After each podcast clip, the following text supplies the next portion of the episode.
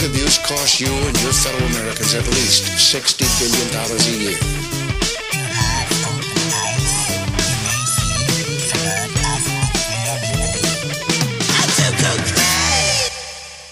Hello and welcome back to another episode of Drinking Out of Cups podcast. I'm your host Raven. I'm here with my co-hosts. Micah. And your boy Ryan back again. Hey guys, uh, you guys know what we're talking about today. We're going to be diving into a drug that's been taking the world by storm. From hospitals to nightclubs, ketamine has been quickly regaining popularity around the world. While maybe not being a new drug, it seems like people are finally starting to take it seriously.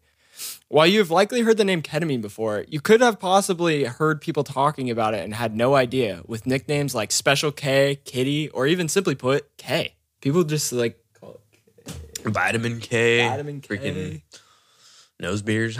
Yeah, well, yeah. So that's the weird thing is that people call it nose beers, but that's also something for cocaine. So that could be really confusing. Yeah, man. Anything that you shove up your nose, you know. Yeah, I Nose feel. beer. I, I just personally, I feel like if someone came up to me at a party and was like, "Hey, you want some nose beers?" I'd be like, "Yeah, cocaine, great." Well, no. So honestly, I think that nose beer works better for ketamine because ketamine gets you kind of like eh, when you just like the small doses that people take or whatever when they're like partying is just like a wobbly legs, kind of like drunk, you know, a little maybe lightheaded, uh, dissociated feeling. More Yeah. so than like cocaine doesn't really seem like a beer. You know what I mean? yeah, if anything, Yeah. cocaine would be like a nose mocha. Like- Nose Nose mocha. mocha. no, nose espresso, bro. Nose espresso. No, it's like Nespresso, that's but a nose good one. espresso. yeah, no our new thing. espresso, dude. All right. yeah. uh, w- wow, we just came up with a new term for. Co- we just made cocaine more confusing. than Hope you guys like that. Live on the pod, boys. Live Shouts on out the to pod. yeah, call back to last episode. Uh, yeah, because yeah, ketamine does make you kind of wobbly, kind of slurred out. So it would make more sense it'd be uh, nose beers. Uh, yeah. Anyway, ke- uh, ketamine is a drug that is typically used by doctors and veterinarians as a short-term anesthetic. At its pure pharmaceutical level, it's a clear liquid. When acquired as a street drug, it is typically a white powder purchased similar fashion to like cocaine. And the fact that you're you're going to be buying it as like a on the gram level or like an eight ball, as we discussed in cocaine, like a gram, three point five grams usually, costing around the same as cocaine would, um, anywhere from eighty to hundred dollars for a gram. Uh, with it being a drug that vets used, you will hear a lot that ketamine is a horse tranquilizer. While it is used on horses, it is also used on smaller animals like dogs, cats, rabbits, stuff like that, and humans as an anesthetic. So I personally feel like calling it a horse tranquilizer is a little misleading and could lead people to have a generally negative view when it comes to ketamine because just saying something is a horse tranquilizer is like I've, I'd personally be scared of that. Like someone's like, "Hey, take this horse tranquilizer."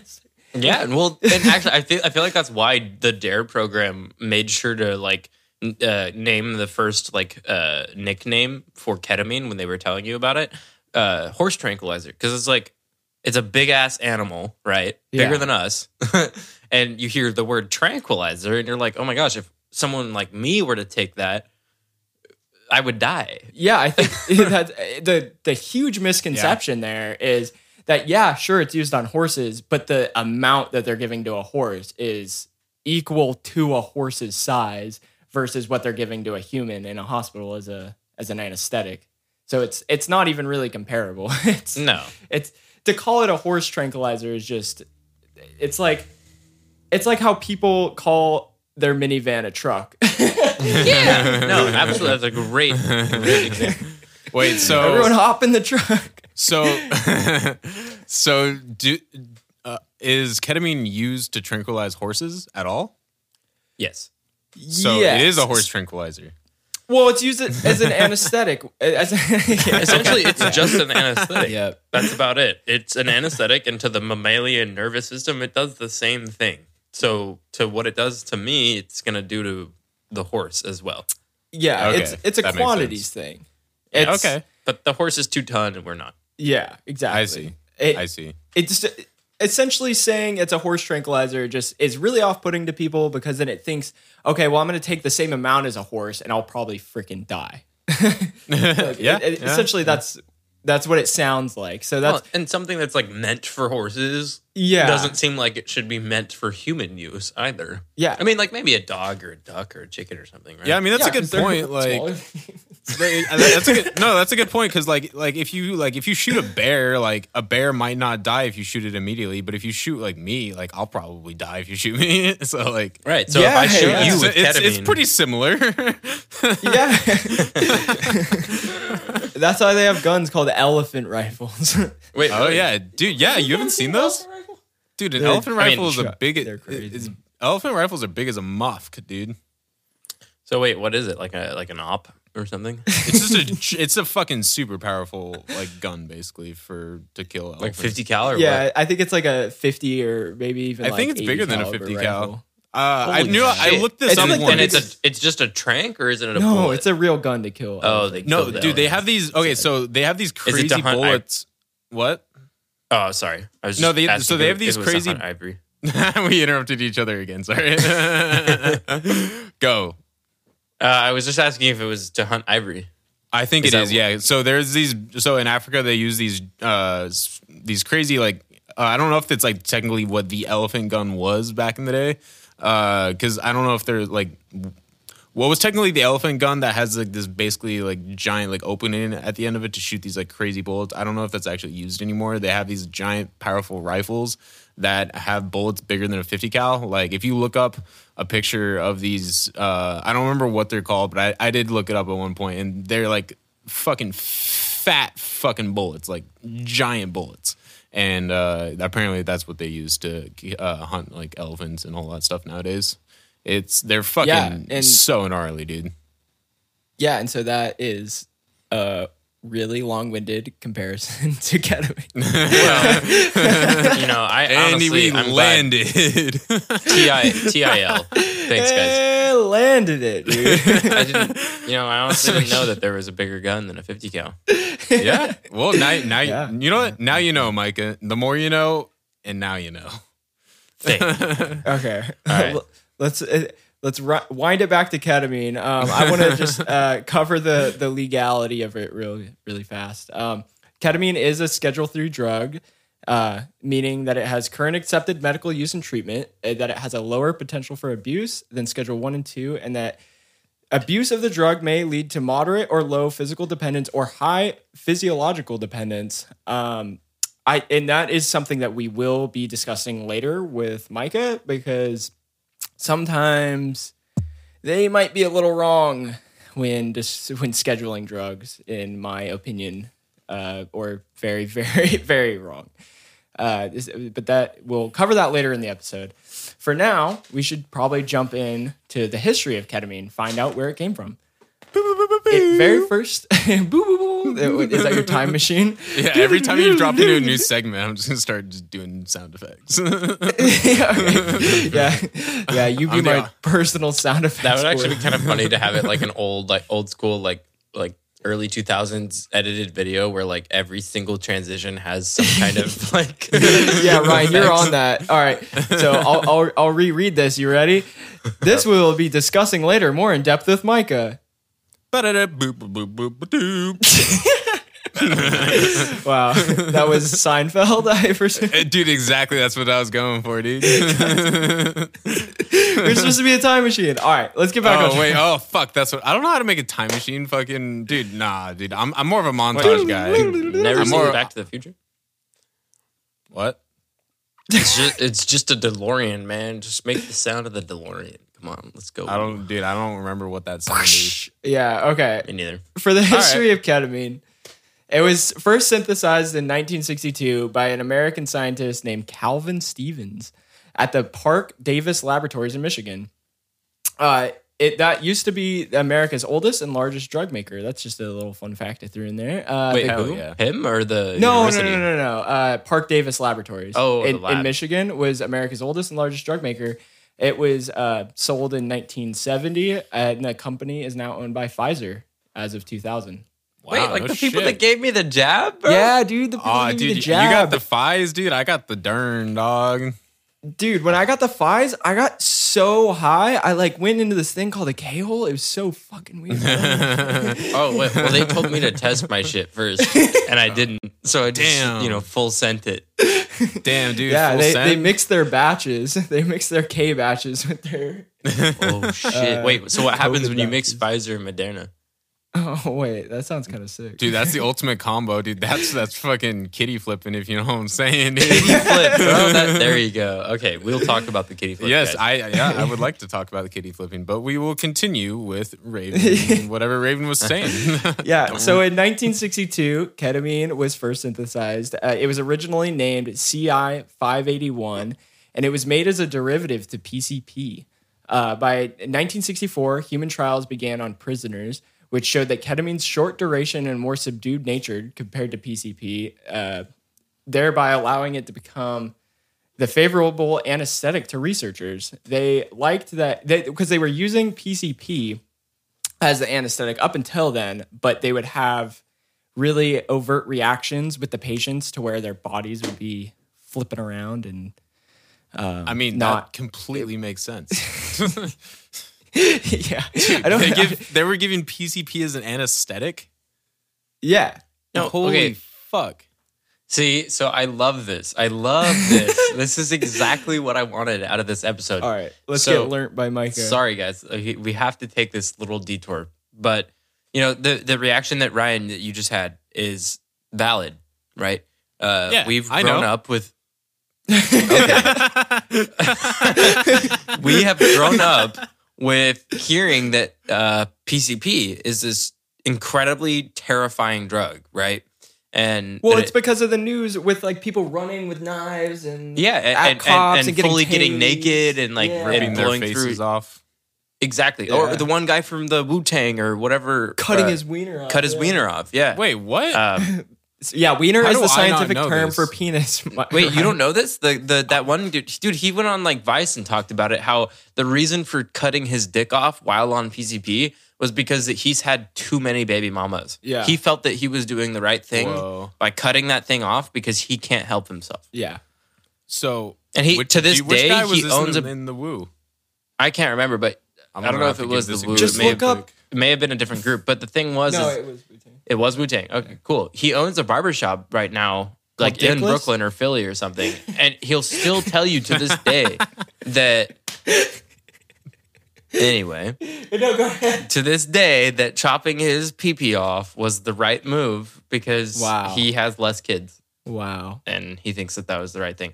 Okay, so anyway, what I wanted to really uh, like touch on, and and we'll talk about this a little bit later with the science uh, stuff, but is that you know, the general public, when they hear about PCP, right, they instantly have an idea or a, a, a, perception of what they think PCP does to someone, right? And they've never tried PCP personally. So their perception comes from what they've seen in the news. And I think most of our listeners would agree that uh, most news sources aren't very accurate, right? And that they're kind of uh, biased. Biased and they're they're altered in a way for their viewers right? Their specific types of viewers. And so at one point it's actually very similar to the crack epidemic. The pcp uh, like scare and and and terror that everyone thinks of is something that we will talk about at some point and it has a lot to do with systemic racism and poverty right? Like these lower income communities where PCP is really prevalent because it's uh, an easy drug to make.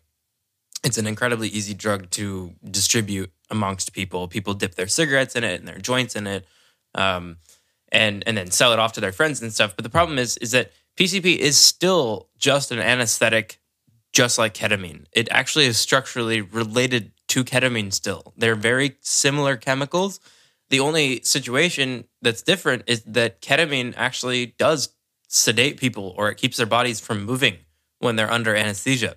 And PCP, people end up moving on. And so to do something like surgery is difficult on somebody who is moving and maybe making some like un- uncontrollable, you know, bodily movements. Yeah. Uh, while they're technically anesthetized. Like Right. Essentially, the, the drugs do very, very similar things to the brain, but PCP is just a little bit different. And so Raven, tell us a little bit more about like why ketamine ended up Oh, wait, truly hold on. becoming. Before we go to Yeah, that, I found the oh, yeah. rapper. That rapper is named Christ Oh, God. Bear.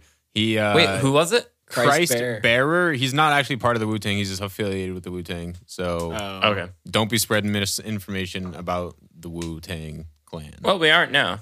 Yeah, no, No? you corrected No? us. All right, so all right. that's good. Oh, we we, we move Uh. Poor guy. Yeah, with what Micah was saying about ketamine, um, the origi- original researchers who were testing ketamine on prisoners, what they wanted to call the state that it put you in dreaming due to the complete like disconnect observed in the patients after it was administered.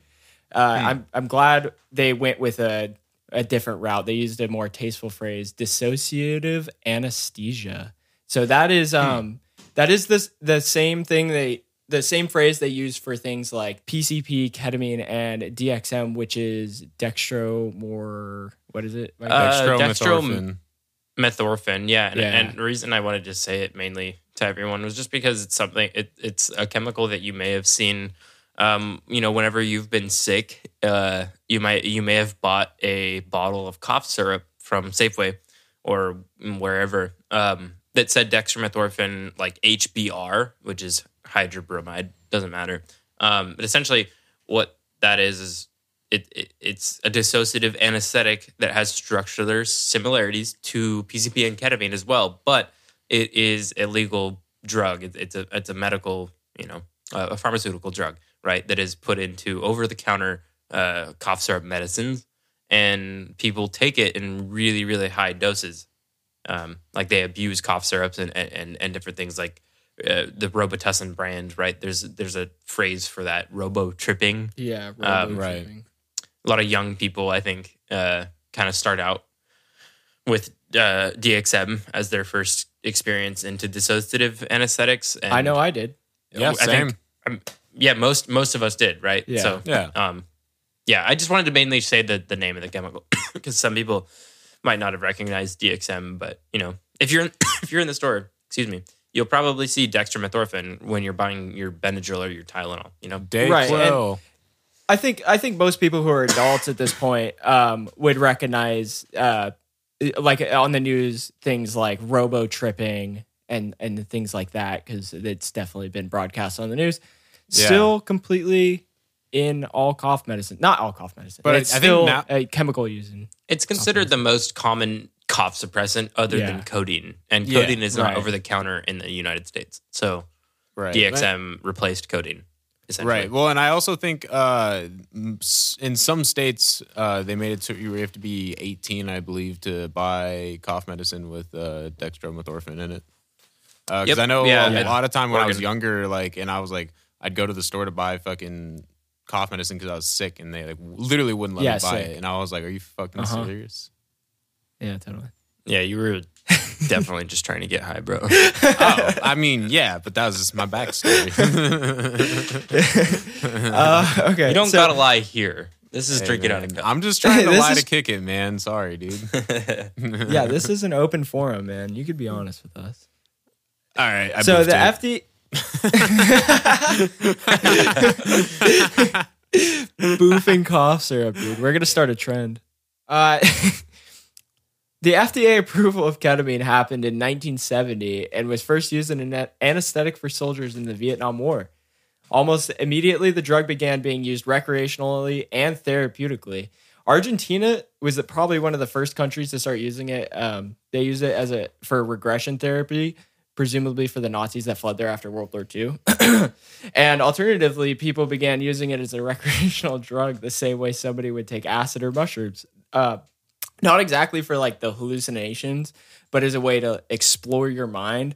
Uh, the the the experience on ketamine can be really spiritual and not just you you hear anesthetic and you think it, it just sedates you and you're out, but it can actually be really uh, uh, Micah, do you want to try to explain a Yeah. little bit? Yeah, so actually, one of the tough things with ketamine that I hear a lot of the times is people saying that you know it is a sedative, right? Because they think like, oh, well, your body, you know, is not able to move when you're administered this drug, right? Blah blah blah. But really, like, essentially, it's considered an anesthetic because of its um, mechanism of action on the brain. So, um, yeah, it does have sedative qualities, but it's not necessarily considered a sedative as much more as an anesthetic. So, how would people? So, it, when go, when people use it as a drug, like how they would use acid or mushrooms to kind of, you know, hallucinate and be very introspective and explore other worlds, quote unquote. How would that take place with ketamine? Well, I think that um, as far as what I've, um, you know, read in the uh, literature as well as anecdotal reports on things like erowid.org and um, you know Reddit is that the spiritual and almost psychedelic aspect to ketamine doesn't really come um, at moderate doses or threshold doses, meaning like doses that you would probably first try out. And I think that uh, most people in the ketamine community that are using ketamine are probably using it for this, you know, uh, spiritual uh, guidance or maybe exploration of their own consciousness type of thing, right? And so there's this phrase, the K hole, I think that most people are kind of familiar with. Um, but it does refer to this very, very trippy state, I guess, uh, that people get to with ketamine. And the thing is, is that this state is actually really hard to achieve and it's very dose dependent, uh, meaning people don't really achieve this spiritual, uh, psychedelic, um, you know, uh, trip in a sense with ketamine unless they take a very specific dose. And it really, really depends on their set and setting. And that's like something that we kind of talked about in episode one with psilocybin was how important set and setting is for having a good trip or you know having a, a, a, a beneficial trip, right? Yeah. For yourself. I think that with ketamine, by the sounds of it, when it comes to anecdotal reports as well as from experience, it, to achieve a spiritual experience with ketamine, a psychedelic experience with ketamine, you have to be somewhat sensory deprived. In a way, you almost want to like recreate the experience in your natural world, uh, what's going on around you, as to what's going on in the body.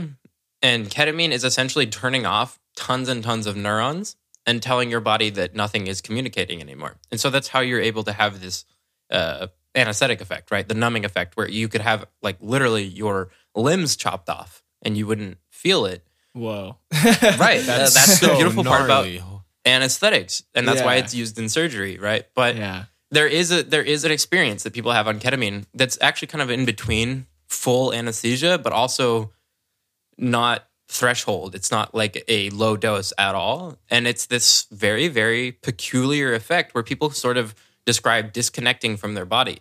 And and this mm. is hmm. this whole dissociative thing. And it's not similar to the ego death thing that we talked about with psilocybin. It's more similar to like uh you know, some some of you may have heard of astral projection right? Or yeah, lucid dreaming.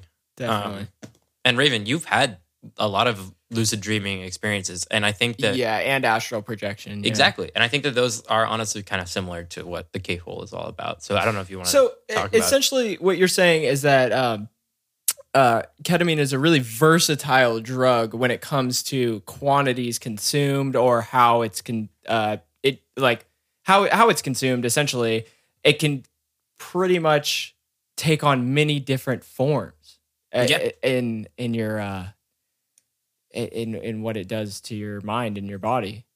Yeah, and it seems that it's not for everyone. Um and I know that most drugs, you know, it's hard to say that they'd be for anyone, but it seems that ketamine is one of those drugs where it really doesn't work well on certain people or in a sense it's just not interesting at all yeah. as a recreational drug to mm. certain individuals.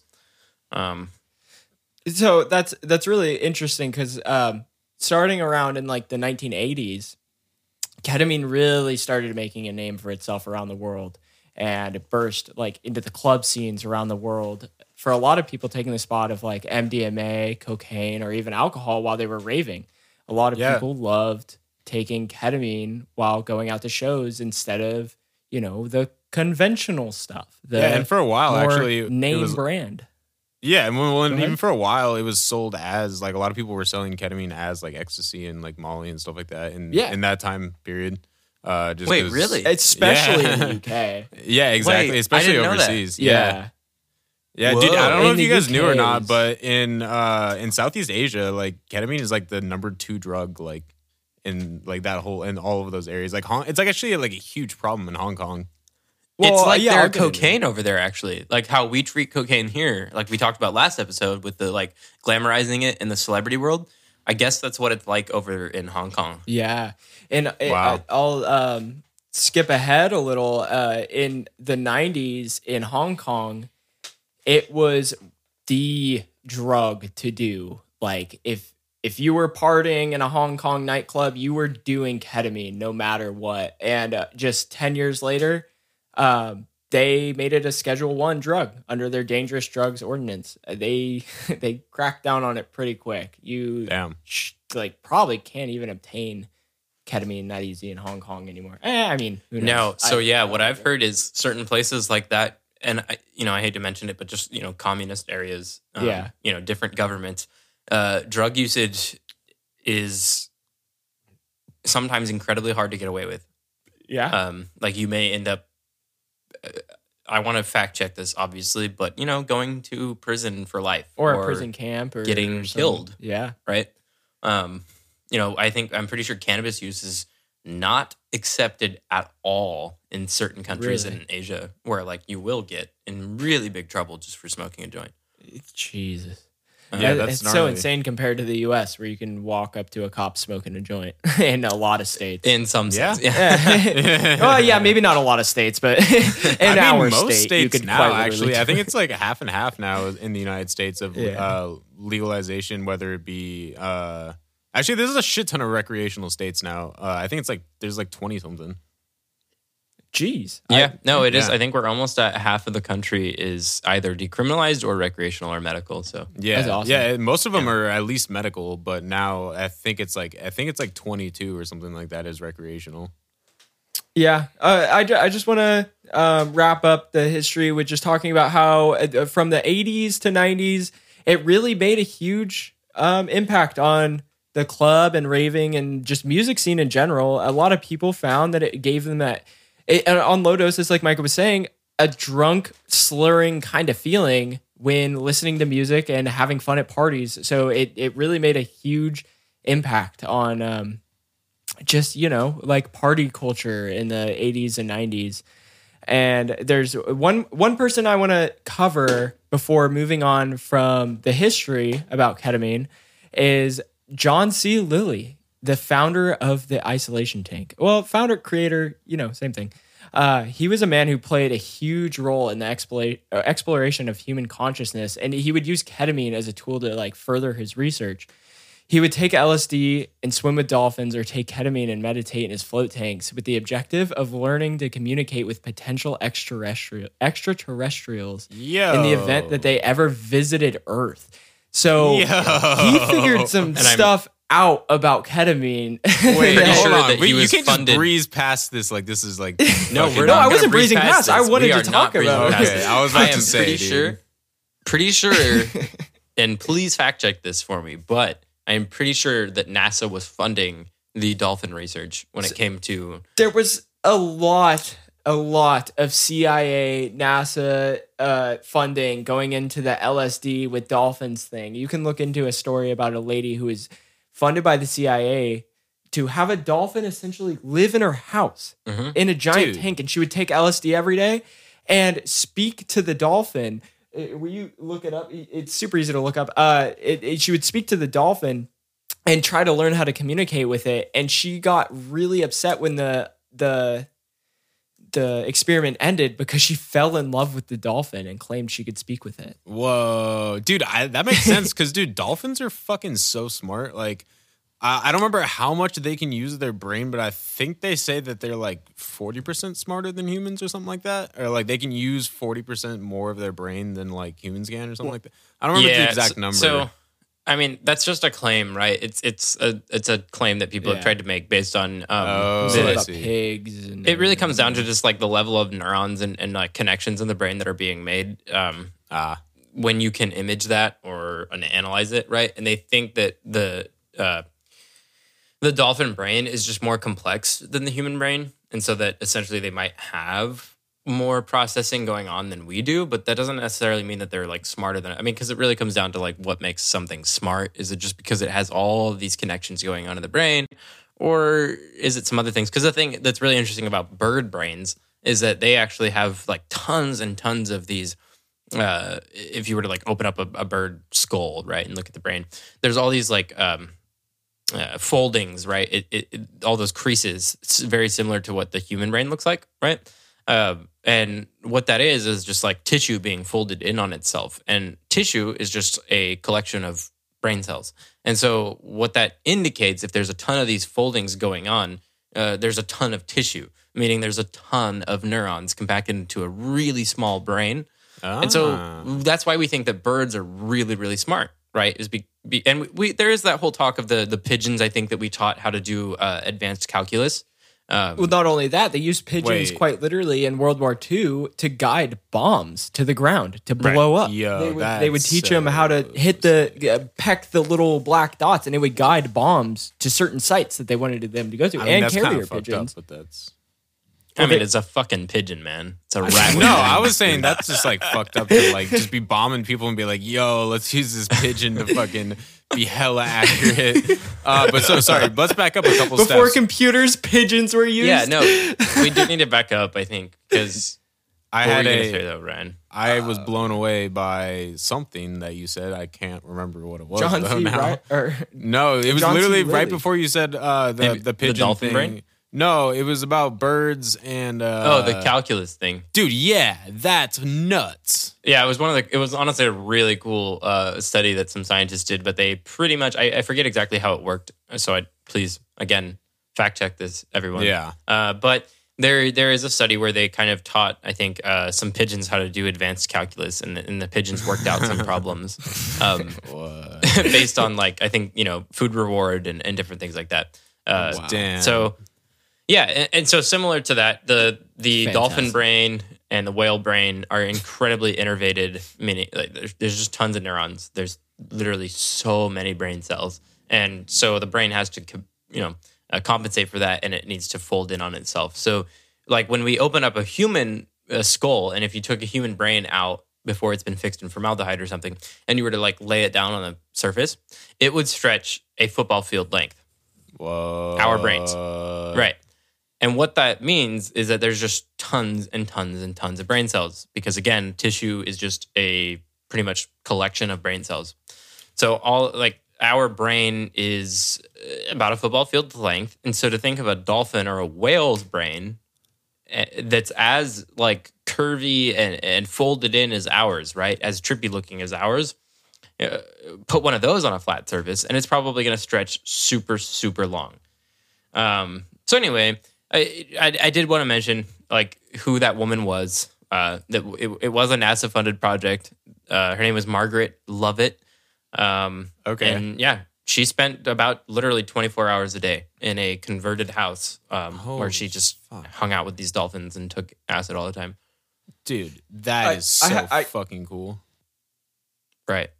I uh, really want to add that's pretty insane that our brain can unfold to the size of a football field because the Mythbusters took a piece of paper the size of a football field and they were only able to fold it 11 times and it was still giant. Right. So Damn. think of how did our like species in a sense evolve to this point where our brains are literally fitting in this tiny skull. Yeah. But our brains are bigger than us. yeah. It's amazing. It is That's amazing. so fucking cool, dude. Holy, holy fuck. uh, yeah, uh, shit, I, dude. Wow. what? Jaden RNC. What?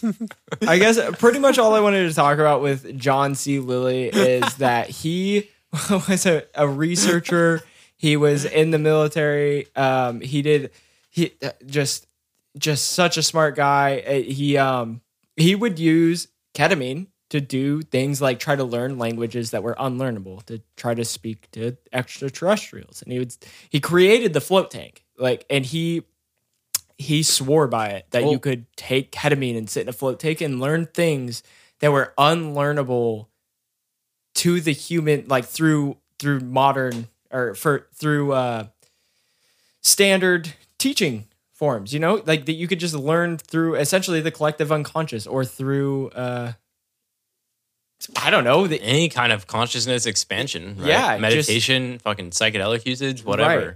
yeah, Damn. you could pretty much just tap in. I think that Dude. he for for his time he was really like one of the pioneers of uh this type of you know uh I don't know like Remind me of what time period Topic. this was. This was 60s. around the 80s, 60s Oh. to 80s. Okay Yeah. so Oh, well, yeah, I remember when I w- when I was learning about him he's he's kind of interesting because he was the one to uh coin the term vitamin K uh for ketamine and Yeah. he called it that because he would intramuscularly inject ketamine I think daily um and it got to a point where he was so addicted to it that like his wife um one time had to pull him out of uh the pool you know and save his life or whatever Wow. because he was Wow. just doing ketamine all the time and then there was that really interesting report where he was on the plane with his wife and Raven didn't he he have some like uh like collectives or like council things that he created in his mind that were like going on in the in, in pretty much in space he believed and one of the ones there there was like an evil one and a good one I can't remember the names exactly of these councils or things that he thought were pretty much ruling the world and ruling what went on in the world but I remember there was a report where he was on a plane with his wife and he told her that he had had a vision or something that was put in his brain from one of these councils, one of these things that he pretty much made up in his mind um, on ketamine about was that it told him that there would be a plane crash. And so he told his wife, and within like 30 to 40 minutes before their plane took off, out of the window, they see another plane crash at the airport. Now, obviously, this needs to be fact checked as well because I'm just speaking as to like my memory I don't- of what I read, but I don't want to interrupt you too bad, No. but you asked me about the the the council thing. In uh, 1974, Lilly's research using ketamine led him to believe the existence of a certain hierarchical group of cosmic entities, the lowest of which he later dubbed Earth Co- Coincidence Control Office. So yeah, he had a entire galactic s- image in his head of essentially like a hierarchy of it seems like consciousness or entities through the essentially universe. yeah, pretty much pretty much things that are more powerful than us that are ruling everything that goes on on Earth. And in a way, it's almost like God, but Yeah. it's his depiction of God. And he further Wow. believed in a thing called like so, he called it solid state intelligence, where he believed that in uh, about I don't he never I don't I can't find any information about uh, if he ever predicted a year, but eventually we will all essentially be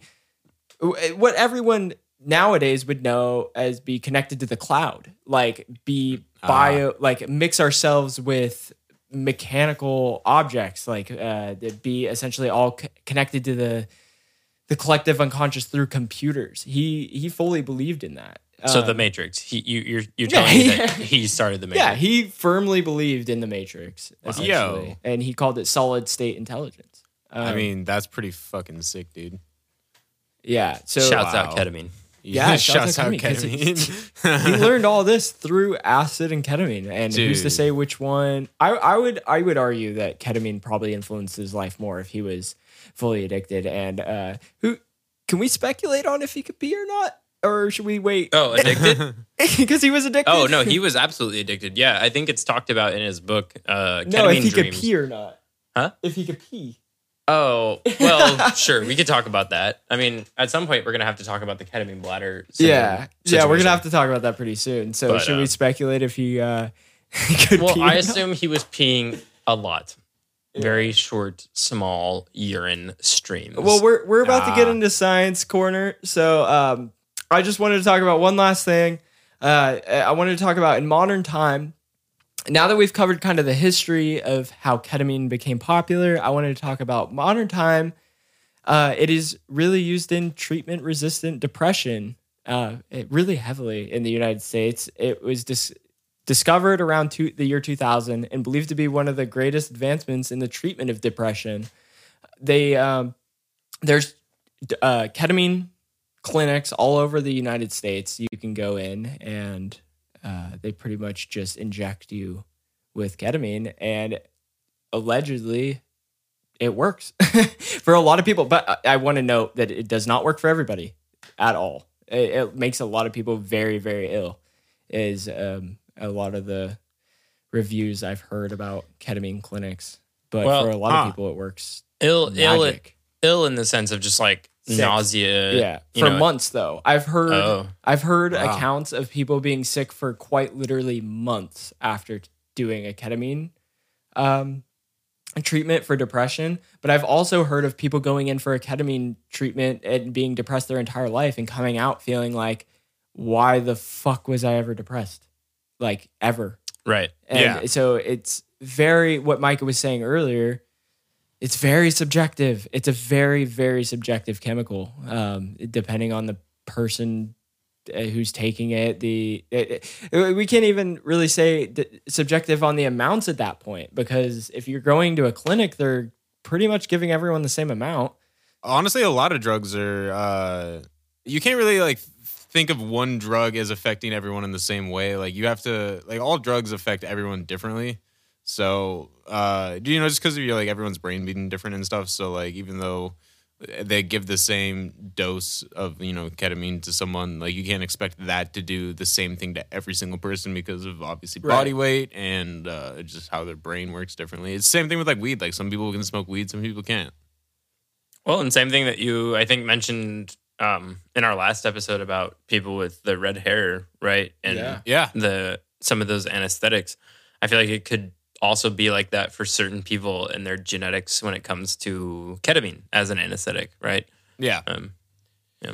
Yeah, it, oh, exactly. I think with things like depression, there it's it's so not known about what actually causes depression. It's such a almost personality level trait to have that it's like how, how can you say a chemical even fixes that? Like it, it, to treat depression, it's really to find the root cause and do we really know the root cause of depression other than societal?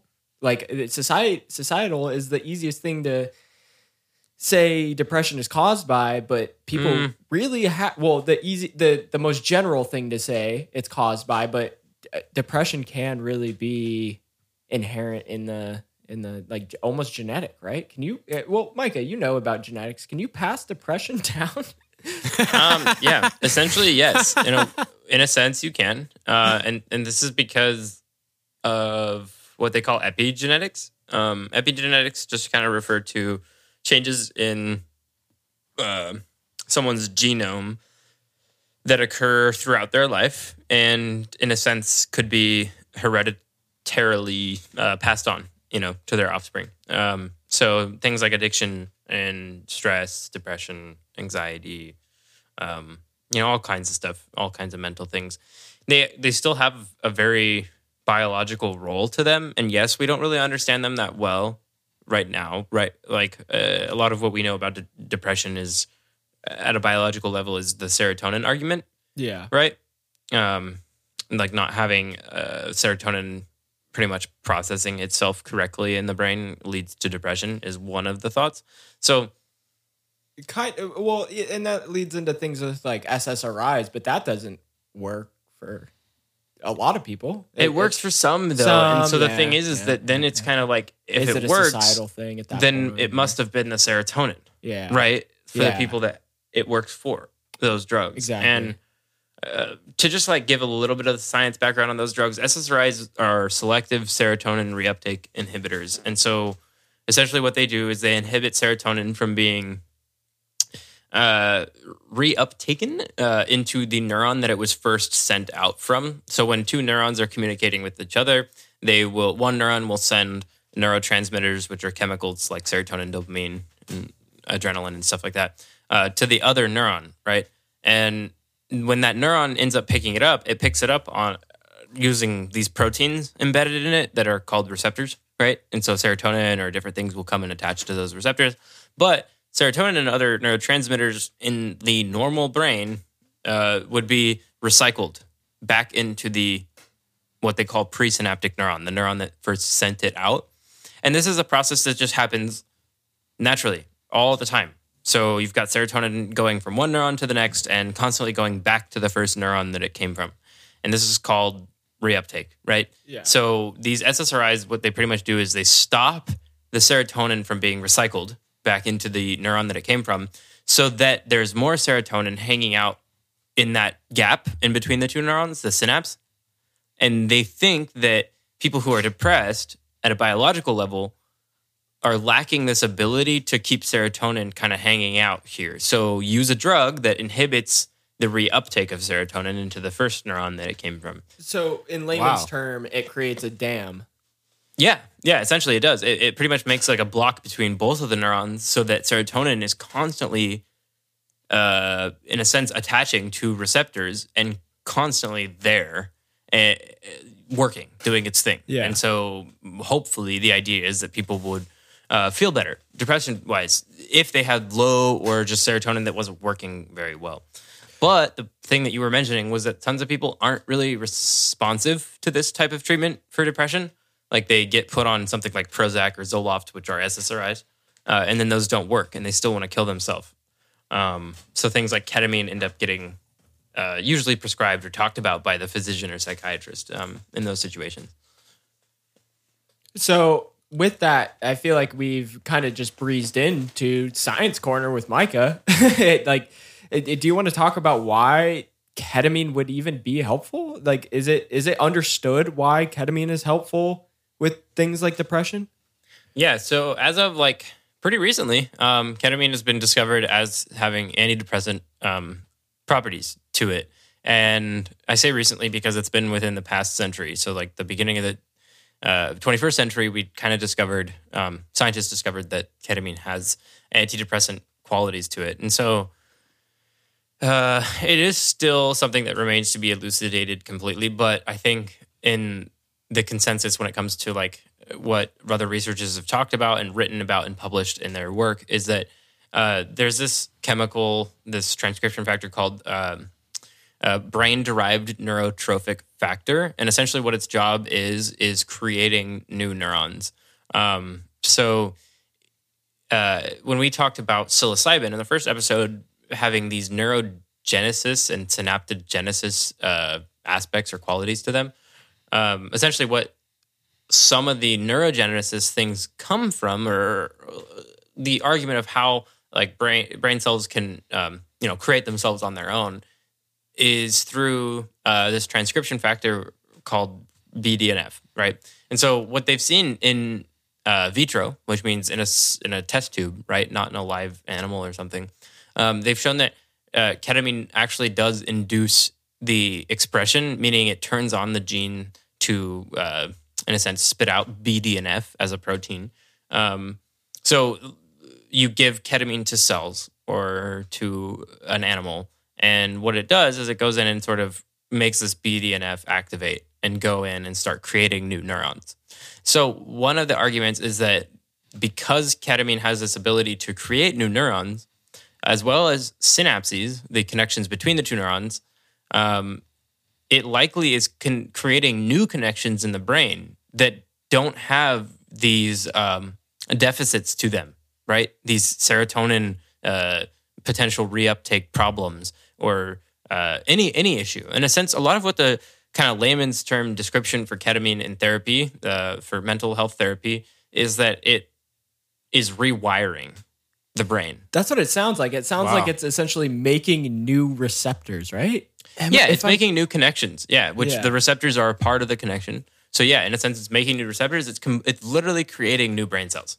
Um, That's crazy. and that's the idea is that so with it, people when they get given ketamine in, in treatment, whether it's a therapy session or whether it's literally just an infusion where they get an eye mask and music to listen to and lay down in a chair for, uh, what researchers have seen is that these people who are literally on the verge of killing themselves because nothing else has worked, when they get one infusion of ketamine, they can go home and live their life normally, way before, like normal in a sense before their depression, right? Uh, for months, they don't want to kill themselves. And this is after one dose or maybe wow. one session of a few doses with ketamine. This is something that you would never, ever see with SSRIs no. like Prozac or even talk therapy, right? Like session of talk therapy, and suddenly they don't want to die anymore. Yeah, no.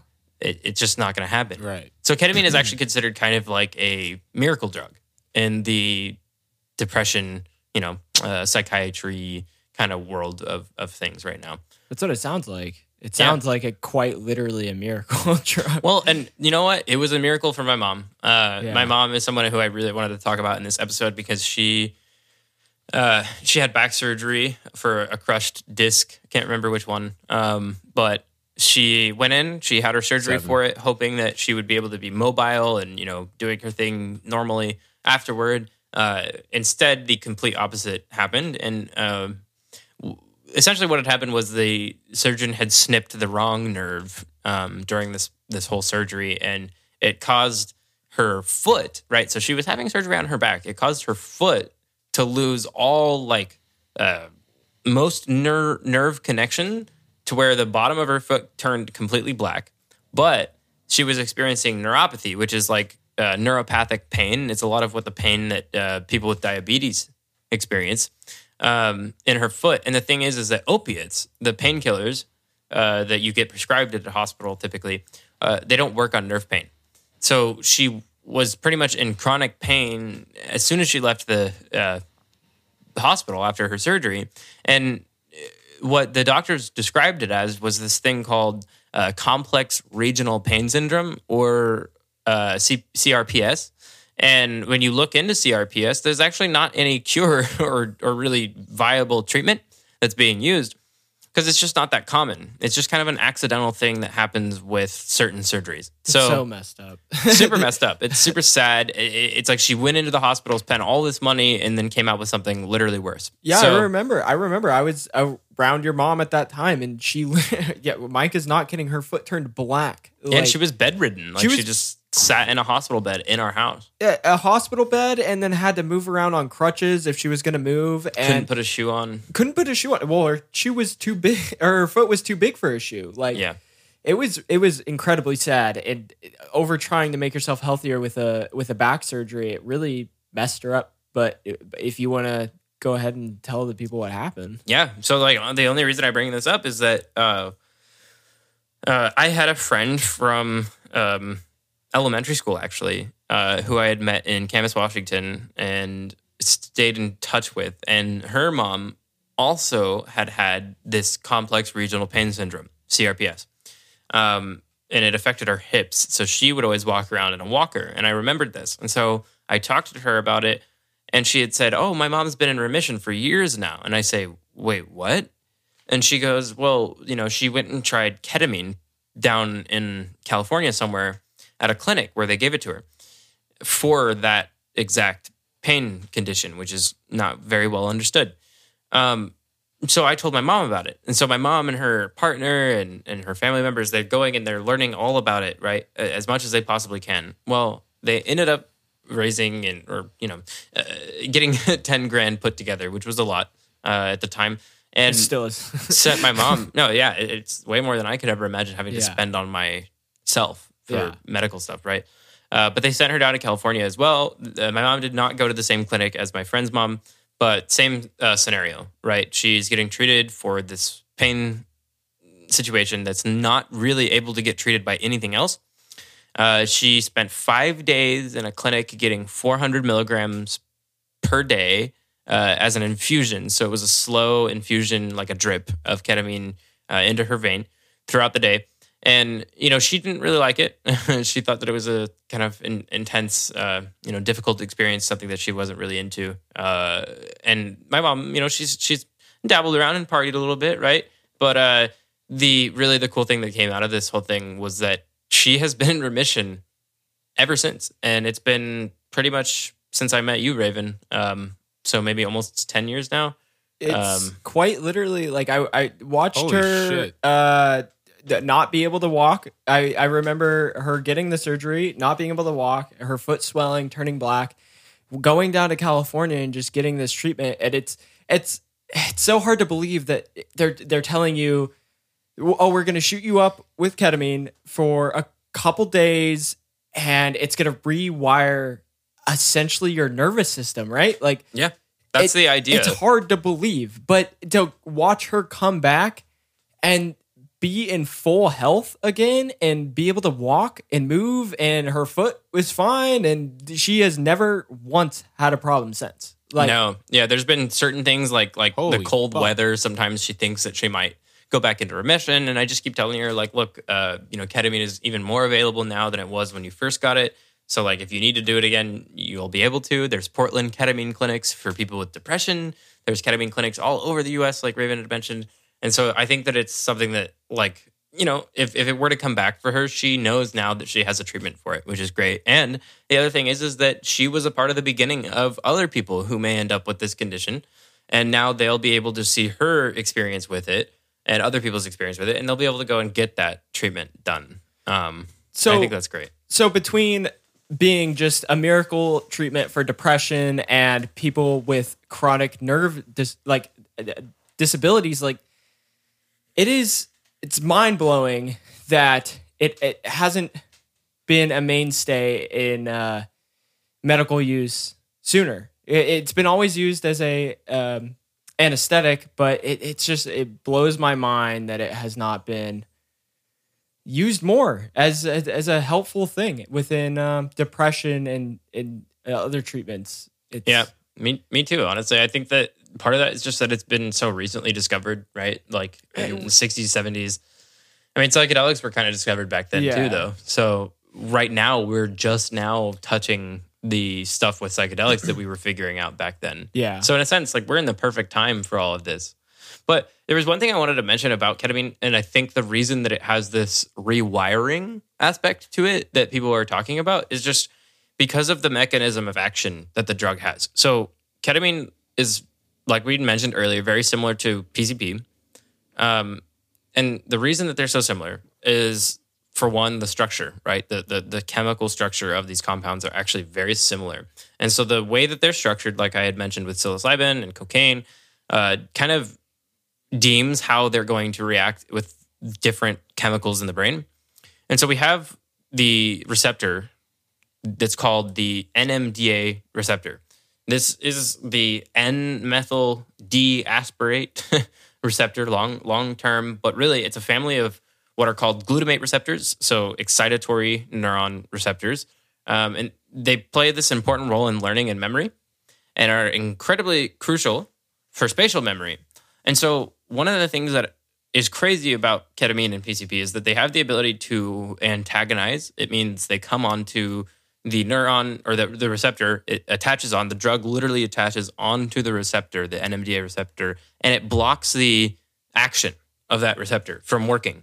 So when ketamine does that or pcp does that it essentially causes the body to sort of shut down physically but the brain is still working right? It's still running. So you're able to get surgery done. You're able to have all these things done and you won't remember them. You won't feel them.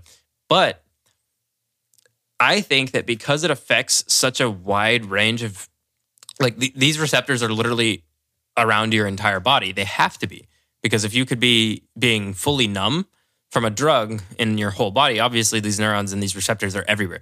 So I just have this feeling that the, the, the argument of why it's a potentially rewiring chemical is that it attacks or a- attaches to these receptors so intensely widespread throughout the nervous system that it also has the ability to alter the way that these receptors do their normal job. And I'll say that from experience. Whereas one of the interesting things about taking a lot of ketamine is the psychedelic or sort of trippy aspect that can come. And I think one of the coolest things that I I believe ketamine has to offer is the ability to put you back into the scenario that you had just been in maybe a day ago or a few hours ago. So, for example, you take the drug, you take a dose, you lay down, you you get into your your state of you know relaxation or whatever you do, and you end up sort of hearing the people that you were just talking to three hours ago, or you see them, or you feel their presence around you. And I think that there is this thing because the NMDA receptor has so much to do with learning and memory. There is this thing that ha- has to do with ketamine affecting it, where your brain sort of forgets what is real. And so it goes back to what its first memories were just a few hours before you took the drug were. And I think that while by giving yourself a ton of this drug, like these infusions for these days, you know, long hours through these days, I think that the idea from the researchers is that you give so much of it to the nervous system that the nervous system literally does start to change just like it would to any drug, right? That's how tolerance works. And good things happen from it, right? Like therapeutic effects happen from these changes. Who knows all of the nitty gritty science behind that? That's literally been some of the biggest stuff in the research right now is like, how do we really define what it is that ketamine's doing other than, oh, we can see that in a test tube it does this stuff to these, you know, receptors. So essentially, yeah, I just wanted to mention that because I feel like it really does have to do a lot with the argument that maybe it's rewiring. Things. It just sounds like the ultimate reset button. I do believe that it is. Yeah, I seriously. honestly, I'll say that firsthand. I think that it is the number one reset for the human um, body and brain. Wow. Well, it as hard as it is to segue into the next subject because that was so profound. It, you, I love the way you described that, and you just really explained it very, very well. And I think it, just honestly, it's it blows my mind the the things ketamine can do because I've witnessed it being an actual miracle, and I think more people should take it seriously. But uh, yeah, as hard as it is to segue from intense science and how it affects people, Ryan. well, it's not that hard, by the way, Ryan, because my mom said that she was given a really cool playlist whenever she which is exactly what I was Yeah. about to get into, actually. So I was gonna say it's not hard at all to transition. okay, So good. I'm. fucking buckle well, up, boys. I, I was so I was listening so intently. I, I I think you guys noticed how I didn't interrupt once. I was listening so intently to Micah describe all those things. It's let's let's lighten the mood. sorry, guys. well, no, science is fucking amazing. It just blows my freaking mind. Yo, that was very that was very interesting to listen to. I Uh, agree. I got learnt as fuck during that, dude. So Ryan, it's time to hear from you. Let's switch fro- over from science to pop culture. Wh- What do you have for us? I I need I need some levity. I Uh, need some levity. Uh, all right, so yeah, what I was going to talk about, which transitioning from what Micah was saying about his mom, how she had a cool playlist uh, when she had ketamine therapy, uh, is that uh, well, the thing with ketamine is like other psychedelics, uh, it increases your recepti- your receptivity to emotions and sensations, which music addresses both of these things. So if it's increasing your receptivity to that uh, and you play music, it's going to bring out those uh, you know you know emotions and sensations. Uh, and so one of the very important things about ketamine therapy is uh, to choose a playlist that is very calming. Well, especially if this is your first time doing ketamine uh, in any sort, whether therapy or whatever. Um, they say to choose a very calming music that doesn't really have vocals or anything in it uh, just some like ambient type of stuff, uh, just to like really ease yourself into the experience because as like other psychedelics, you can have a bad experience. Uh, so you have less likely, you have less of a chance to have a bad experience if you have a playlist that is you know calming and stuff like that. And um, so they say to get as comfortable as you can with the treatment uh, and just like play something play anything that is like very ambient like maybe like nature noises I- and stuff like that like things things that aren't going to be distracting Do, you- do you Yeah, think it's up? maybe because like lyrics can kind of put you into a thought loop?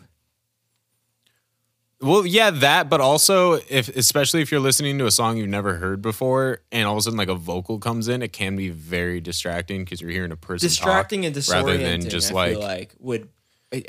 Uh, well, especially if it being dissociated. Yeah. Like when you start hearing someone talk while you're on that type of thing, is I can't imagine that being peaceful. Yeah, I, I agree. Uh, I just kind of wanted to talk about. Like, yeah. So uh, figure out why you shouldn't hear lyrics.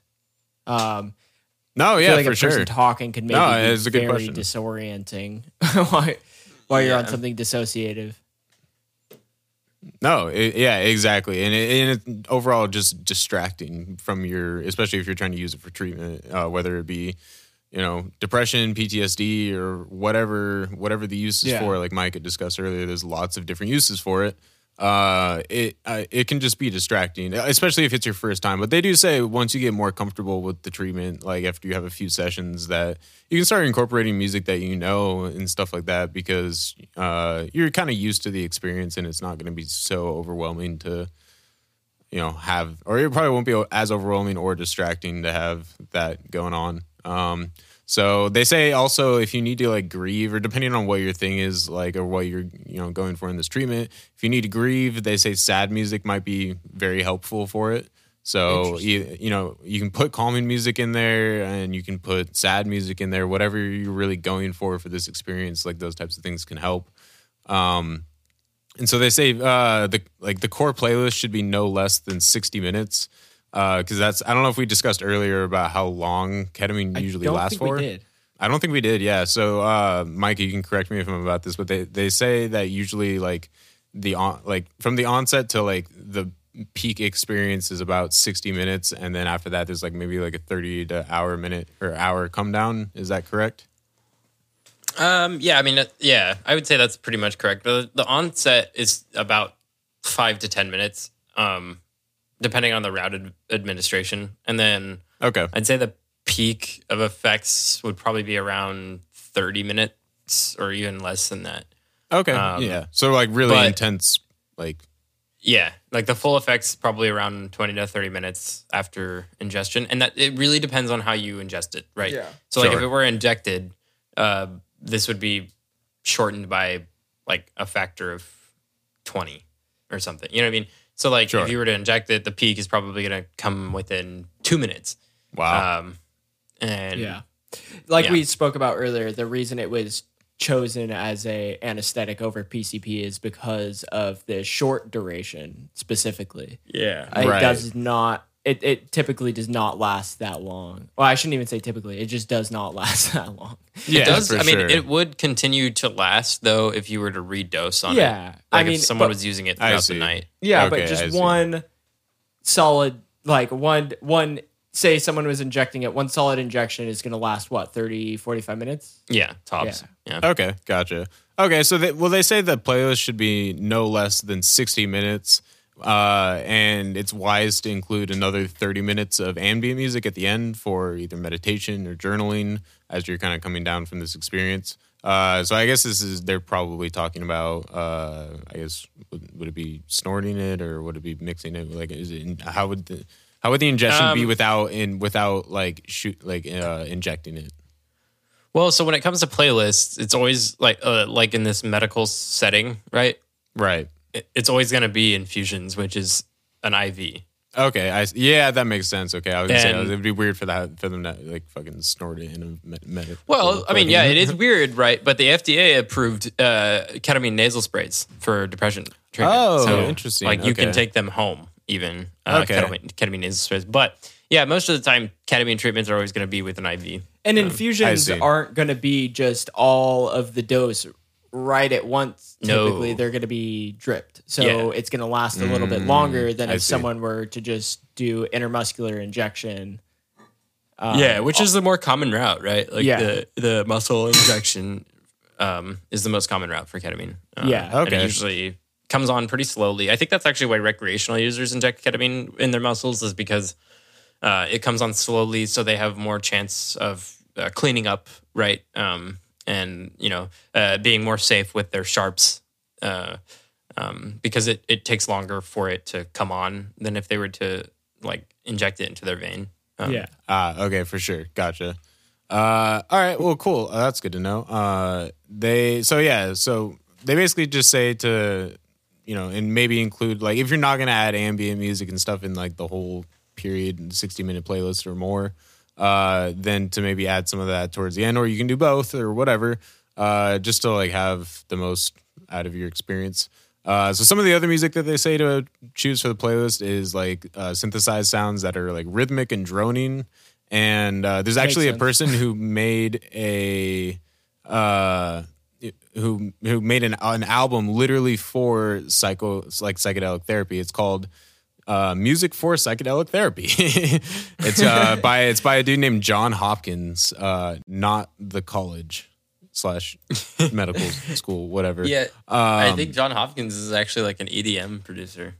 Oh, interesting. Yeah, I haven't listened to it yet, uh, just because it's like a full experience thing. So I will get. But you haven't that. done ketamine yet. Yeah, I also haven't done ketamine, so you know maybe it's a good time. Maybe maybe that'll be my first time uh, if I ever do ketamine for therapy. I, I just thought of Talladega Nights where he says I smoked weed with John Hopkins, or, right? Didn't he? I that? don't think that's what he says. I'm fairly certain. That's I what he don't remember that at all. anyways, uh, so um, it, anyways, this, this so this album is literally made for well, in his mind, was made for ketamine. So it's about the Yeah, same length. Well, no, I didn't say that.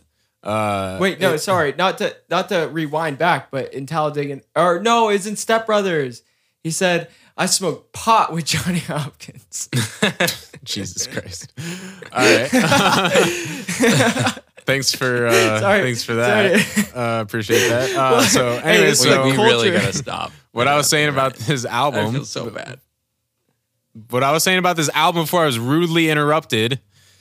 Uh, it's the same length as a ketamine trip, so it uh, it's literally made for ketamine. So it's you know there's a nice graceful come up or whatever, and then not, as music throughout the peak, and then music to bring you back down. So it's uh it's pretty interesting that this guy did that. So which brings me to my next thing about raves and that whole culture, uh, which Micah knows all about, going to EDM shows and stuff. Um, so I guess this is why ketamine has become a drug of choice for electronic shows, uh, is because of the shorter duration of being able to go and take whatever amount and go to a show and then still be able to like sober up and go home afterwards. Uh, and also the way with uh, how ketamine sounds with music apparently sounds very interesting with heavy bass. Like I guess the bass, like heavy bass, is very comfortable and soothing, kind of when you're on that type of feeling disassociative. Uh, these are w- things I've read from people online, and, And uh, typically at a at a show, um, if people are going to be taking ketamine, I just want to be clear because we said the most common way of application is intermuscular, but at like a show or something, people would usually be uh, snorting it almost like cocaine. uh, yeah, yeah, for sure. Um, yeah, I just wanted to.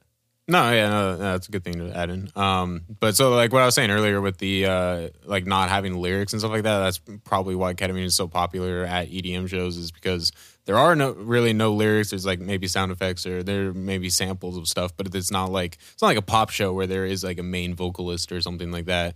So I assume that's probably why ketamine is fairly popular is because of music sounding very cool on it and also the fact that it has not really many lyrics that it is like the whole distracting thing I was saying earlier with uh Yeah. ketamine. Um so yeah, I guess people have said that uh like the whole disassociation of your body allows you to like really just fully immerse yourself in, into the music and just completely like like take away your whole like feeling of your body and just like really just take your mind like let your mind just flow into the music uh which is pretty cool. Like i you know not have having you know loving music and not having done ketamine i feel like i can imagine that because i love music and you know really really just dive into it when i'm listening to it. But also if i could just take away the whole feeling of my body at the same time like that would be fucking pretty sweet. So i totally understand that uh theoretically um but yeah and then also just like the I weird like- sounds of like edm and like the ex- like just the experiences of just like crazy distorted bass and just like sound effects and stuff would just be like pretty fucking cool, probably. Um, I'd well, say so. you said you were gonna say something, Raven. Oh, I feel like you, I, with the way you are with music, you don't even need ketamine. Oh You're no, that, yeah, totally. That's why I was like, if I added ketamine to that mixture, dude, like fuck, I don't even know what would happen, dude. My body sure as hell wouldn't know what happened. Should we should we take a pause and assume you would get addicted Uh, and talk about addiction? I mean, I, uh, yeah, I no, don't we, know. we could go forward with. I don't really have an said. addictive personality, so like, I was gonna say. No, not you personally. I, just wanted to kind of talk about addiction. oh, all right. Uh, well, let me finish what We I was we saying. could yeah yeah definitely finish what you were saying. Uh, so anyways, uh, so at lower doses, I guess people can like still dance and aren't completely like disassociated from their bodies, which is what makes it kind of cool. Is like what you guys were saying earlier about like almost like the drunk thing of like, you know, kind of just like not being fully fucked up, but like you know feeling kind of that slowness. I guess uh, would be would is probably why you know people enjoy it. Uh, so I guess also people have reported similar like hallucinations like as LSD. So similar to LSD, I guess, uh, at some points, uh, in some ways. And so since they're like, you know, those types of shows have a lot of visuals, I'm sure that's probably why people also do cocaine because you can hallucinate and uh, see weird shit.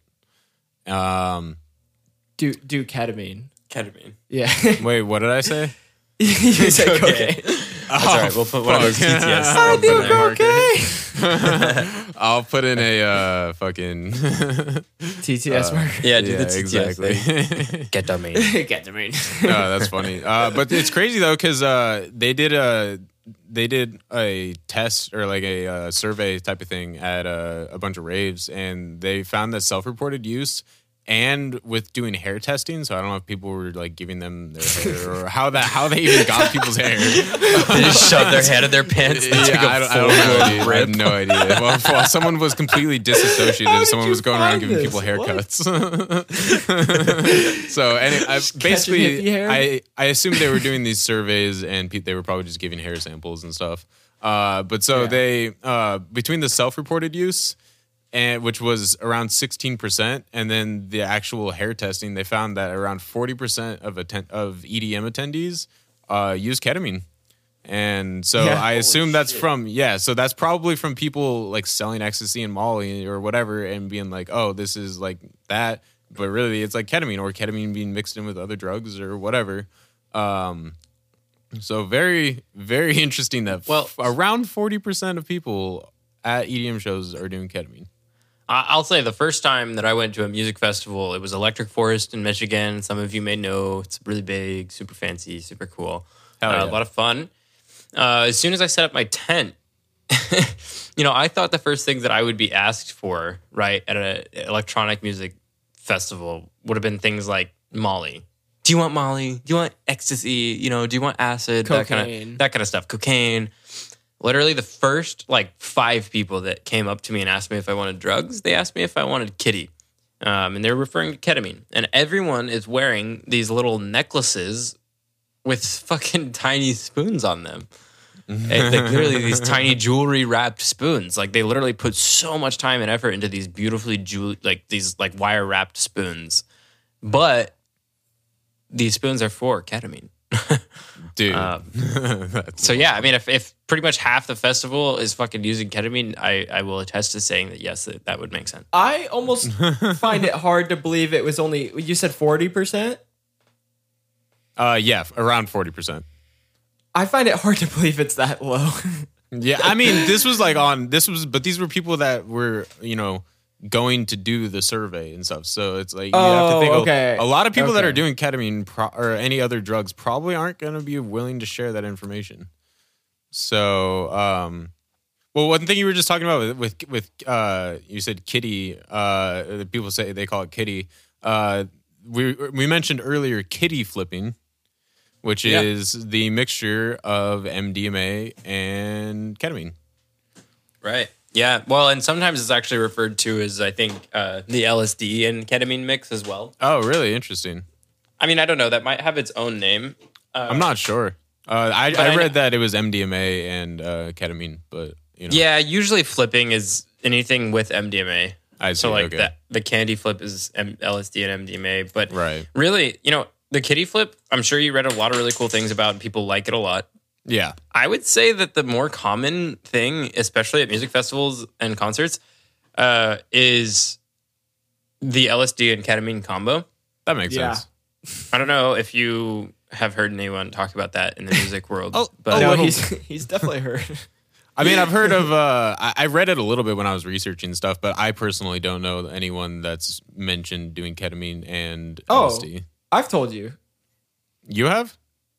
Oh well, I'll talk about it in my personal experience. Uh, I, I want you to finish. Um, Oh, like right. go on with what you were. talking Uh, well, I mean, re- yeah, that was. I just wanted to really mention just like the kitty flipping things we mentioned it earlier, and just kind of explain what it was.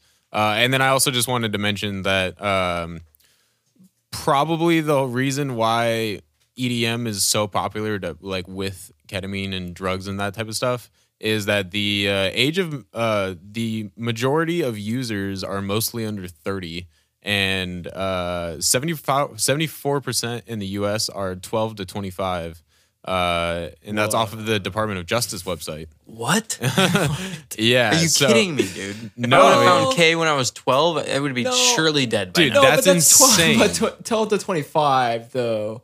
yeah, but so, still, that's, so maybe a maybe three percent of them hopefully were anywhere from 12 to 20. Hopefully, Yeah, I assume most people are 18 to 25, but I guess Yeah. that age range of 12. I don't. You know, kids are weird these days, dude. that's a Uh, rough age yeah, range. weird. Well, That's and they weird. also say that it usually comes from like middle to high income families, uh, is like the usage of ketamine, uh, and which is explains like, I guess, kind of why like a lot of like EDM people do it because it's like you know it's kind of expensive to go to these shows and stuff like that. So if you have money to go to these shows, obviously, like, uh, not all shows are you know cheap or anything like, or you know some shows are cheaper, some shows are not. But I feel like most generally most festivals are fairly expensive. So if you have Yeah, you know, it would make sense that, you know, people using these drugs come from those types of families. Yeah, Uh, and I think another thing to really probably add with the music stuff is that it really depends on the crowd, right? So if you go to like some trance show or like house music show, you're really not going to see 40% of the users there doing ketamine. It's just not going to happen. Yeah. Uh, but you go to sense. a really like heavy bass show, like you were saying, um, you're more likely to see it. So I think like artists like, um, you know, in the in the like like Tipper, right? For example, there's a lot of people at the Tipper shows that are wearing these spoon necklaces Yeah. and handing out ketamine to each other and and whatnot. And I think there's less of the other drugs at events like that. Uh, you know, drugs like cocaine and MDMA, and, and ketamine sort of replaced those drugs for them. Ah. So it, I, I was just gonna say, like, it really almost depends on the genre. It seems right now uh, in the community where like which a lot of people generalize EDM. Yeah, Uh, exactly. heavily. Well, because it's like one of the hardest genres to really describe. Yeah, Right. it's the biggest umbrella term. It's electronic 'Cause it- dance music. It's that could refer to literally anything. and a lot of it, if you were to go there, it's like, how do I dance to this? It's really experimental and just very, very different. Um, really bassy, uh, almost slightly confusing yeah. to totally. uh, a first timer, at least. No, I'm yeah, I mean, Yeah. I've only been to a couple EDM shows uh and it was a very interesting experience the first time. Uh, but it's cool. Like you know, it's uh, it's just different than what you you're usually you know used to going to like a pop show or a rock show or something like that. It's a completely different culture, which but it's it's Oh, yeah. its own thing and it's really interesting. It's really cool. Kind of just Um, like ketamine, right? Yeah. Yeah, very They go true. hand very true. hand. Uh, but yeah, that's really it all I, like- all all I had to talk about uh, with you know the culture. We kind of ba- all all the other stuff that I was going to talk about. We kind of already did, which was like the whole thing in like Hong Kong and all that, like the Southeast Asian countries using uh, ketamine a lot. Um, oh, yeah. Th- It's still huge in Thailand. yeah, yeah, Yeah. exactly. And you know Malaysia and a a lot of those like South Southeast Asian countries. Um, Oh, yeah. which is very interesting because of uh, you know communism being very prominent in those areas, and we talked earlier about Well, uh, and, people and what going about? to jail and for drugs. Uh, what were you saying, Micah? Uh, sorry, yeah, I didn't mean to um, cut you off. I was just gonna say, like, what what about the most prevalent, like, or uh, not prevalent, but what country is using ketamine the most right now, guys? UK. Yeah. The UK. Yeah. Yes. Um, and it is. It's actually a huge problem. There's even a phrase for um, one of the cities or provinces. I don't know. Well, we should talk about the symptom first. We will. Yeah, I think Okay, it's just that sorry. there's there's so much ketamine being used in the UK that they've they've deemed this like phrase for some of the people that are addicted to it and are having health complications. They've called it Bristol bladder. I'm pretty sure Br- Bristol is either a city or like a province in the UK. Um, ketamine does attack the bladder. Uh, it causes lots of issues to the bladder um, when used excessively. And in the in the UK, ketamine is actually I think ten dollars on average for a gram. Uh, compared to 80 to 100 in the United States. Exactly. Oh and so God. people are buying like 10 grams of ketamine at a time and using all of that in a weekend partying with their friends. Well, this, the problem is is that ketamine builds up in the system a little bit. Like it does get flushed out when you pee, but not all of it. And and I don't actually know all of the nitty-gritty science behind how ketamine wreaks the havoc that it does on the bladder, but I do know that some of the things that we've seen from patients who have come in and had to have help. I, I say we when I'm talking about like science and healthcare professionals in general. Um, when they come to the hospital with this intense chronic pain that they've been experiencing in their stomach, their abdomen area, um, or maybe just their bladder, pelvic area, uh, they some of these people have lost bladder tissue. Like lining of the bladder has literally decreased so much that their bladder is smaller than it used to be. They have to pee uh, every 20 to 30 minutes. So their sleeping is super messed up, right? They're they're just pretty much like kind of falling apart. And the problem is, is that a lot of these people will just keep using the ketamine because it's kind of a pain reliever in the sense that it's an anesthetic. So it, Yeah. it numbs this pain that is only being brought on from the excessive ketamine use. And they just keep doing it. So it's this like perpetuating cycle, cycle. yeah. yeah. And it really sucks because, you know, a lot of people get into ketamine because it helped them with depression, right? Or it helped them with something, maybe.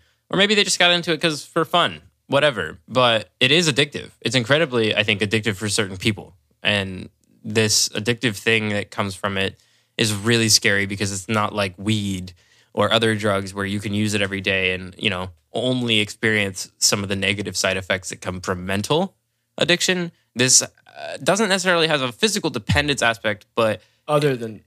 It, oh, no, It I- just oh, wreaks yeah, havoc yeah, on your body. Physical dependence. It It's really- toxic. Yeah, ruins your bladder. it does. that's yeah. So people have had to get fucking prosthetic Catheters. bladders Yeah. too. Yeah, catheters put in, prosthetic bladders, all sorts of insane things that I don't want to scare too too many people away from ketamine because it might be a viable treatment for you one day or something. But this is excessive use for years.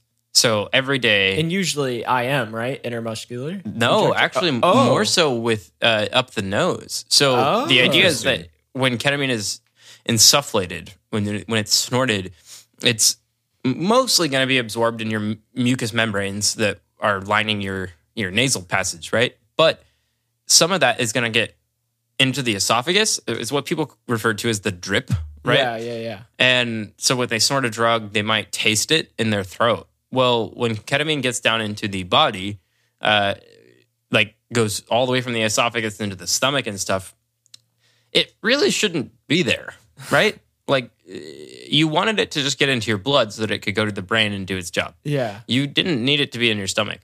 And now it's sitting in your stomach. Like some of it is sitting in your stomach. And the other thing is, is that there's metabolites. So like with the process of metabolizing ketamine, which is what your stomach will do, uh, is it creates metabolites of ketamine. There's this one called norketamine, and I think that norketamine is actually more toxic uh, than ketamine itself. So by snorting ketamine, you're essentially getting a good amount of ketamine into your system, your like body, I guess, more so than your blood.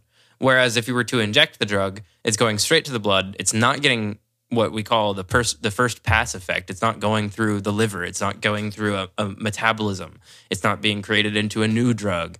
Uh, you're not peeing it out necessarily. I mean, if you inject ketamine at one point, yes, you're going to pee out some of it, uh, but it's probably safer to be injecting ketamine, and that's probably why they inject people with it in a hospital setting rather than um, make people snort lines off. Yeah, yeah, just like racking them up with their credit cards, being like, "All right, bro, hit this." Yo, hit this. Yo, we're gonna pull your tooth. Hit this. yeah, bro. you won't do it. Pussy. Gorilla finger line. Oh my god. Jesus. I think there was a, a lady in Hong Kong actually because of her addiction to Oh, it. yeah. She snorted. It. I shouldn't be laughing. I'm sorry, guys. No, this is Um, really sad. it's Actually, a it's a terrible story. Um, but yeah, there, I think there's even videos of it. Um, uh, a young Hong Kong woman uh, snorted a uh, bar table like b- bar table length line of ketamine um, in one in one go, and then died. And now ketamine doesn't typically kill people. I'll just say that.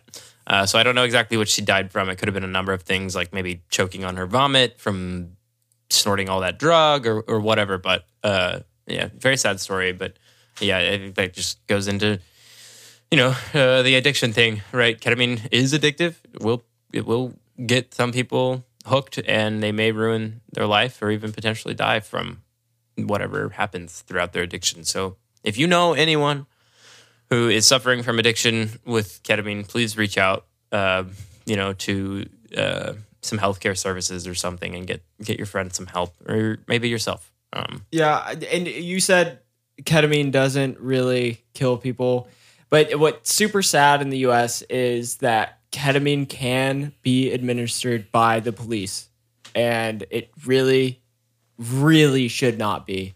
Um, in 2019, a 23 year old Elijah McClain was stopped in Aurora, Colorado, and he was quote unquote disorderly and whatever the police needed to say to have paramedics shoot him up with ketamine. They choked him and gave him ketamine while he was unconscious, and he died. And, you know, so ketamine can lead to deaths typically if you are enjoying it as a recreational drug you're not going to die um, i don't know why the police have the ability to give people ketamine they say it's to deal with people who are disorderly it should not be a thing I think the idea was that the scientists and the, the healthcare professionals told them that it was one of the safest drugs as a sedative that they yeah. could use. Yeah, as Exactly, a sedative. yeah. quick. It acts fast. It does its job.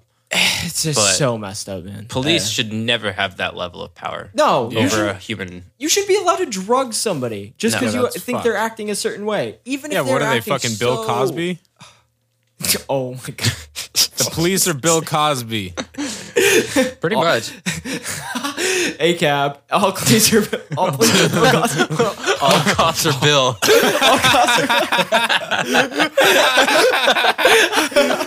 All right, we started that. You guys get All to- cops are Bill, Yeah. dude. All cops are Bill, dude. That's insane. Oh, wow. that's fucking that's All good Bills stuff right there, dude. A That's back. quality content right here, Bills. boys. Uh, oh well, pop culture corner with Ryan. We're starting new trends. All ACAB. All cops are Bill. There we go. Tweet it, guys. Uh, Hashtag ACAB. It means something new now. we started this trend. Holy fucking good stuff, dude. I know what I'm putting on my Tinder profile now, guys. All cops are Bill. Fucking A ACAB. You wait, you gotta wait till this episode comes out, though, dude. We gotta have this. course. Is, yeah, we- we gotta fucking have this. You know, in his go down in history that this was on the pod. The first, Ugh, that's so first, great. uh, Um, all cops are Bill. Uh, so, you know, one thing before you say it, Raymond, Yeah, I do yeah, think that we should probably, since we were kind of talking about some of the harm reduction stuff and people like potentially dying from it. Oh, yeah, yeah. The the partying on it situation is, I will recommend do not mix ketamine with alcohol. Do not do it. It they do not work well together at all. Uh, and likely, what will happen is uh, if you take ketamine while you've been drinking, you are going to feel very sick, much more drunk than you ever would have been that night. and so, just even don't do off it. one beer, right?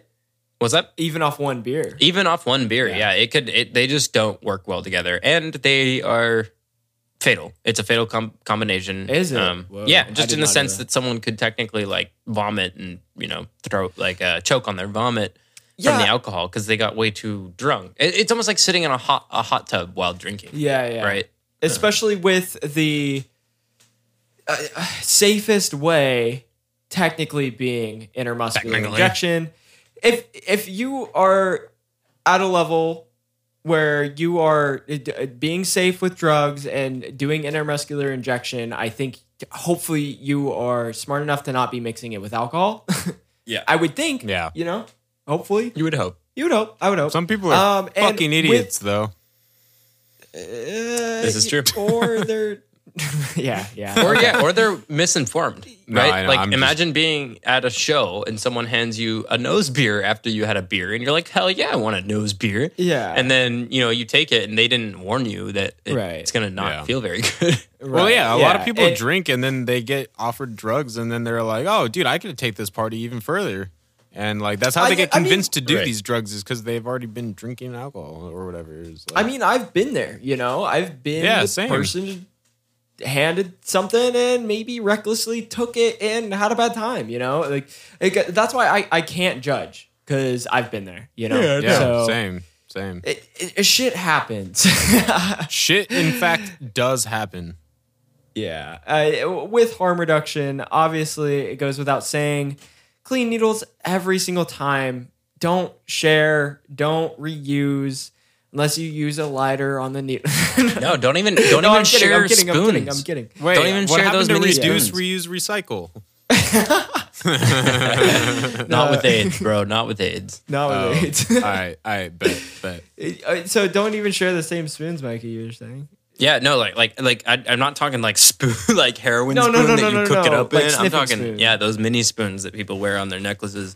You know, just don't like uh don't share don't snort your drugs with freaking bills either, guys. Oh, Come on. it's so gross. like rolling up A, a dollar bill that was definitely on someone's butthole at some point. find a straw out of a McDonald's cup. Come on, yeah, guys. you have to think about Like- how much money gets like you know printed every year. It's not a lot. Like you, they use they try not to print money, so really all money that you have is reused money essentially. Oh yeah. Yeah, So- it's disgusting. Yeah, That's kind of why I prefer using money. just like I'm damn. just like, wow, this is probably someone in someone's ass cheeks at some point. So, uh, it, lastly, I just kind of wanted to uh, kind of go over some personal experiences. Um, I know Ryan, you don't have any.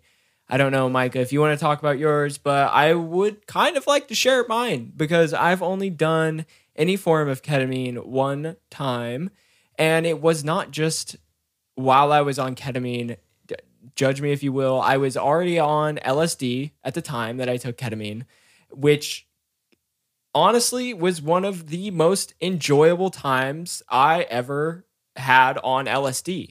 Um, wow. I've probably done LSD what a hundred times, probably Yeah. honestly. Probably. But uh, th- the time I did um, uh, ketamine with LSD, and it it wasn't pure ketamine. Micah, do you want to tell tell me? Um, yeah, so it wasn't not, not necessarily using the word pure. It, it wasn't ketamine. Yeah, the it drug. It was called deschloroketamine, which is again very structurally similar to ketamine.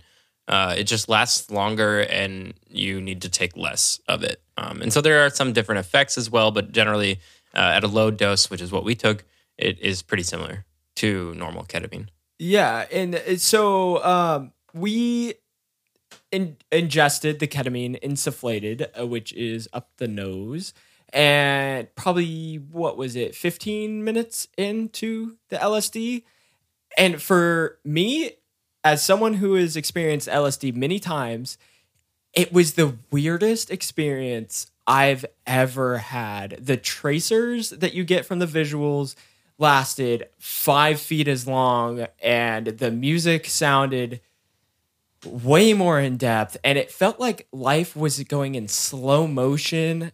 And it la- it felt like it lasted 20 hours. It felt like the night quite Holy literally shit. lasted 20 hours. it was the longest dude. night of my life.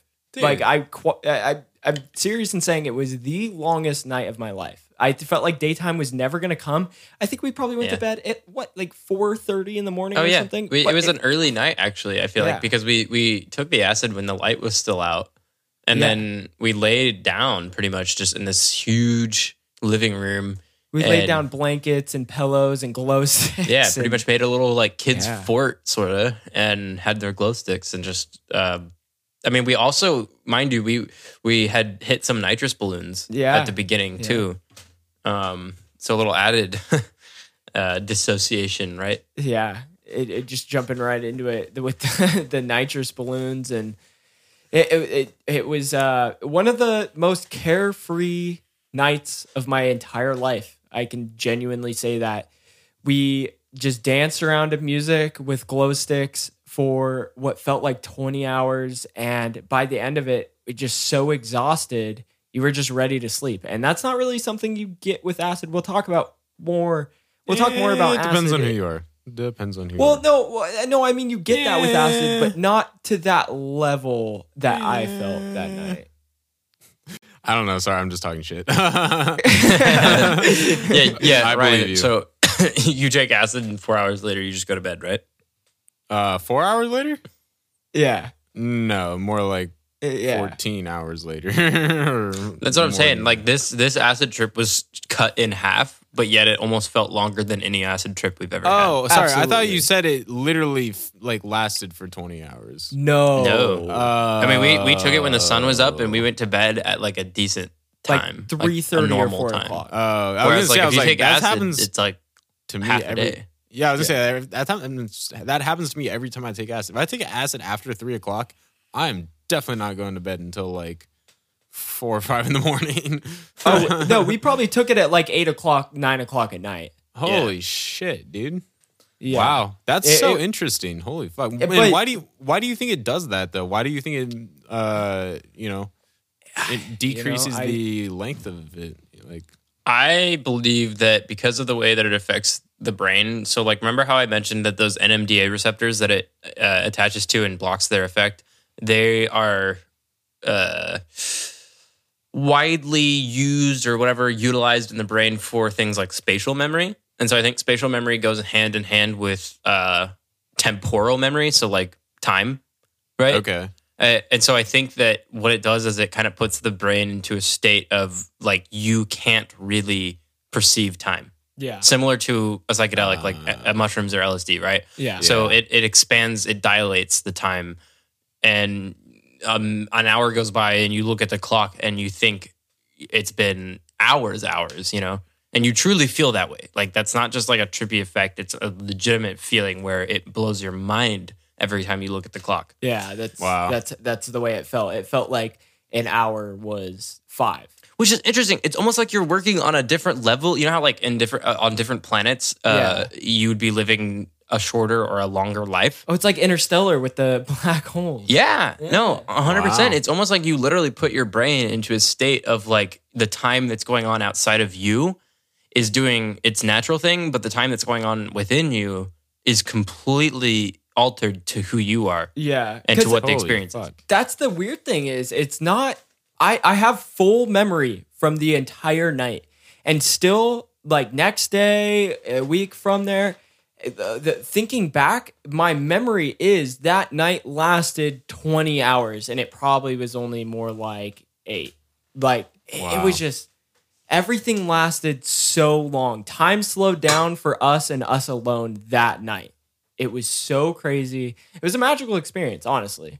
And you can see how that could be therapeutic for people with depression, almost, Yeah. right? Yeah, for is to just have everything stop, everything come to uh, just a void, right, of nothingness, or um, yeah, just a, a, a stop, a break, Which a is- time to I have- really just let go. I have to mention that's how I feel when I take mushrooms. Yeah, Yeah. me too. Yeah, honestly, I believe that ketamine is a lot like other psychedelics. It's just easier, meaning Mm. it's not likely to cause a difficult experience. It's not likely Yeah. to be something that has a bad trip. Probably due to its sedative effects. Totally. Yeah, Yeah, that you makes can't really move and you can't really think about your problems. Yeah. Right? Yeah. Uh, I I forgot I was gonna mention this earlier. Uh, there's this guy I think he was on Vice or something like that. Uh, this crazy dude who kind of looks like Gandalf the White a little bit. Uh, he fucking takes a shit ton of ketamine and like talks to angels and shit. Oh, is that the artist guy that Hamilton Morris did the PCP Yes. episode with? Yep. Whoa. Yeah, who has like a beautiful house out in like New Mexico or some shit. Fucking insane, dude. It's so sick. Yeah, that dude's crazy cool. Yeah. Micah, do you have any uh like just insanely profound experiences you want to talk about? Sure. Yeah. Um. So you know, I've actually I, I've um, had ketamine be a part of something that I've used. Like it's been a part of my life for a pretty long time. Um, and you know, I feel comfortable to say that because truly, I think that ketamine has put me, you know, into a, a better state of mind overall in life. Um, I do believe that it has antidepressant properties for me personally. I think that um, you know it's just something that uh, it's worked. So yeah, that's why you know that's why I've continued to use it. That's why I'll talk about using it. Uh, I I do think that it's not for everyone. I don't think that my experience should be something that people should take and um, you know think that they could replicate and have. But I would like to definitely um, elaborate on some of the experiences that I've had. And Yeah, definitely. I think I I find ketamine really cool, really versatile. Like we've mentioned, uh, it has a lot of different applications. You could use it at a show. You could use it maybe partying with your friends. Um, but I personally like to use ketamine similar to the way that John C. Lilly was using it, and that is as sensory deprived as possible. Um, and so when I uh, do ketamine, I prepare kind of a, a setting for myself, and this is usually you know a, a dark room. It's my bedroom, uh, lights off, you know, uh, blinds closed, but also with the added uh, earplugs and face mask. Um, so you know, after ingesting the drug, uh, I typically lay down and try to start meditating. Usually, that's just a form of breathing for me. Uh, you know, in for a certain amount of time and hold it, and then out for a certain amount of time.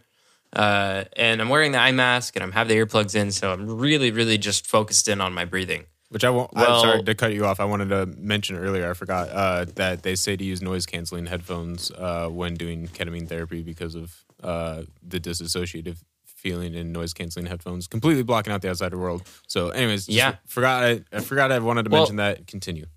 No, and and actually, I'm glad that you did because one of the interesting things that happens with uh, most dissociative anesthetic drugs like ketamine, uh, nitrous, DXM, PCP, whatever, uh, yeah. uh, is that at a high dose there is this ringing effect in people's ears where or almost a wah wah wah wah wah wah wah wee like type of uh, sound yeah. And with ketamine, particularly, ketamine almost makes all of the things in your room or your environment that you're in doing the drug uh, sound really loud and distorted. So, like, if you have a fan blowing in your bedroom, uh, that fan may end up sounding like a freaking robot or some crazy loud, like transformer. Sucker. Yeah, a helicopter sucker, exactly. and you don't want to get too close to those things. Um, Unless they have a lot of suction and they can hurt. Um, but anyway, so you know, I think that's part of why the noise canceling headphones come into play so much. But also, like the the whole idea is that by dissociating yourself, like your your identity, your uh, ego, right, Yeah. from your physical self, you have the ability to explore your unconscious while still somewhat lucid. Now, when people take a really high dose of ketamine that in, induces a K-hole, right, experience that we've talked about, uh, Yeah. they typically forget that they took ketamine. I do.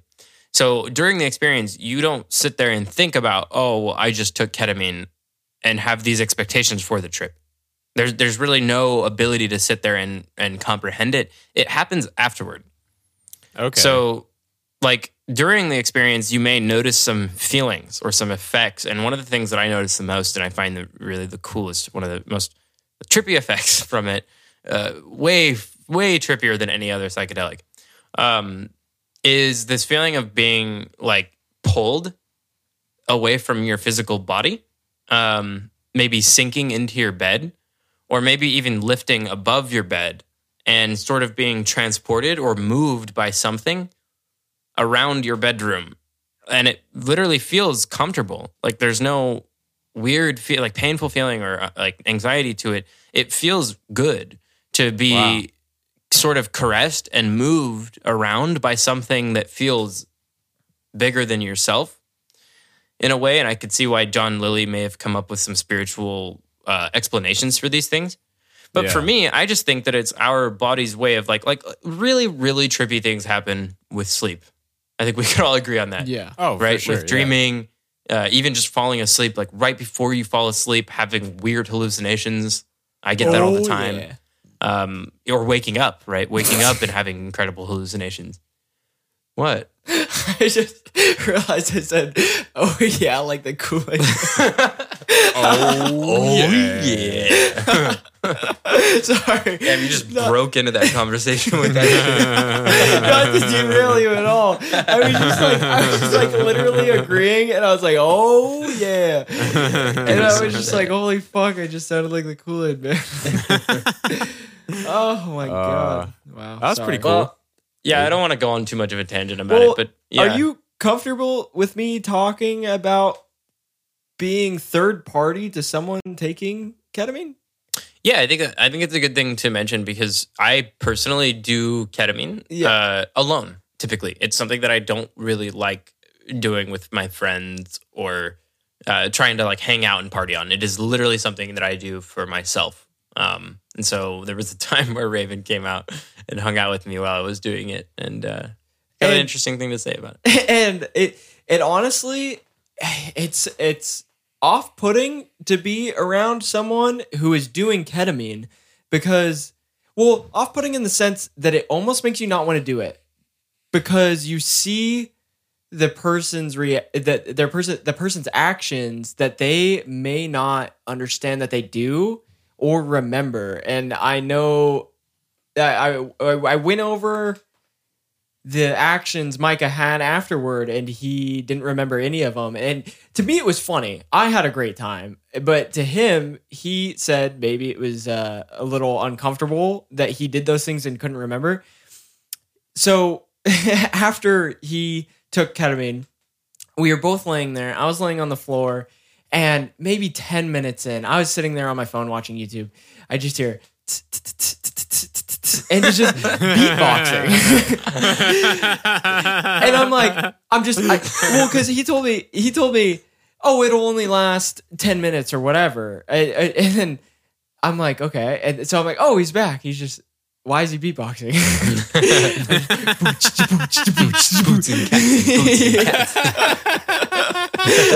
and I'm like, and, th- and then I, I I look up at him, and he's just staring at the wall, beatboxing. and I'm Oh like, I, I'm just God. like, I, I I know, I know how these things go, and he looked like someone who was essentially sleep talking or sleepwalking. So I'm like, oh, just l- leave him be or whatever. And then he snaps over, looks at me, and he's like, and I'm, "Wha- what's up? And he, I'm like, hey, what, what's going on, man? And he just goes, I remember being surprised that there was a body in my room yeah. that I couldn't really Oh. see. I couldn't really make it out still, but there was like a, a body in my my house, and I knew it was alive. And I was like, "Oh, this is weird." Yeah, it was just um, it was the same vague memories I can remember from being someone who sleepwalks or sleep talks or does stuff in my sleep. Like some mornings I'll wake up with vague memories of just acting weird in my sleep. That's what he looked like. he staring through me going, "What? What?" I was like, "Hey, so Mike, funny. Mike, are you good?" And he would go, "What?" over and over, and and that lasted maybe yeah thirty minutes, and then Oh and eventually my God. he got up and just started like doing dishes or something, and I was like, "Hey, do you remember any of that?" And he was like, "Any of what?" And I was just like, "Oh, okay." That makes Holy sense. Shit, dude. yeah, I mean, I've had situations like that where I've like I've like met a girl and like I walked into the room and I could tell she was on ketamine and she goes, "Hey," and I'm like, "What's up? I'm Micah." You know, we start talking and I'm like, "Oh, you're just on kitty. It's all good. Like you'll be out. You'll be done in a second. And then like You'll be done. I go to the bathroom and I walk out of the bathroom literally three minutes later, and she just goes like, "Hey, how are you?" And I'm like, uh, "We just met like three minutes ago, but it's great to meet you again." And she's like, "What? We just met? Oh my god, no way!" So It's- yeah, it's really weird. It's it's crazy what it can do to you know people in that sense. It's strange because the person remembers a completely different thing than the outside world. Because they it's not that they are completely blacked out and forget everything it's that they were in a complete dream state and don't remember what happened outside of their own mind Yeah, and I think that's what's probably really interesting to say about the K hole experience is that it's actually really difficult to get to. A lot of people will say that they've had a K hole experience, but they really they aren't describing what other people are describing. This whole thing of like leaving your body and experiencing maybe different worlds or like these voids, these really m- massive spaces uh, where things are just never ending. Uh, that is not something that you can really get to just hanging out with your friends listening to music. It's just not possible. It won't. It doesn't matter what dose you take. And also, if you take too much of ketamine, you will be sedated to the They'll point that blacked out yeah, just blacked Ah. out. You you'll be anesthetized. Like you won't have remembered a thing. It'll just be like how you would have gotten it at the surgery, like getting surgery, right? Yeah. Uh, they they're gonna give you enough that you would never have remembered anything. And you take to to K hole, you take a dose that lies in between a low dose and a very very high dose. And if you get that dose right, you get a very very interesting experience out of it. Now, I've been doing ketamine for a very long time, years. I've probably had 20 or so memorable K hole experiences out of the, uh, hate to say it, but over 100 times administering ketamine. I've only had about 20 experiences that I can remember, and I say that they're significant and they're, they're very cool experiences.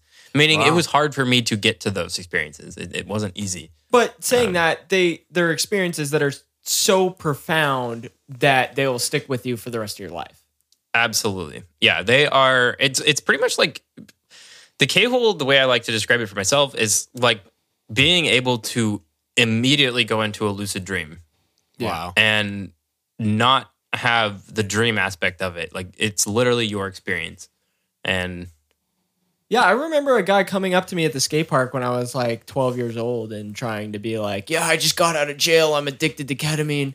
Uh, I'm addicted to getting into the K hole." It's like I didn't know this is a real story. he, he was like, "I'm addicted to getting into the K hole. It's like this weird dream realm that you get to essentially addicted to into build your A-hole." own reality."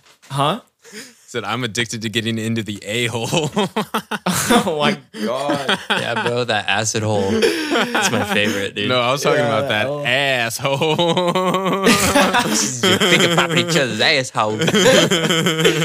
All right, sorry. Uh, continue. no, no, I was just talking about this weird uh, guy who came up to me when I was like 12 and tried to yell at me about how he's addicted to ketamine.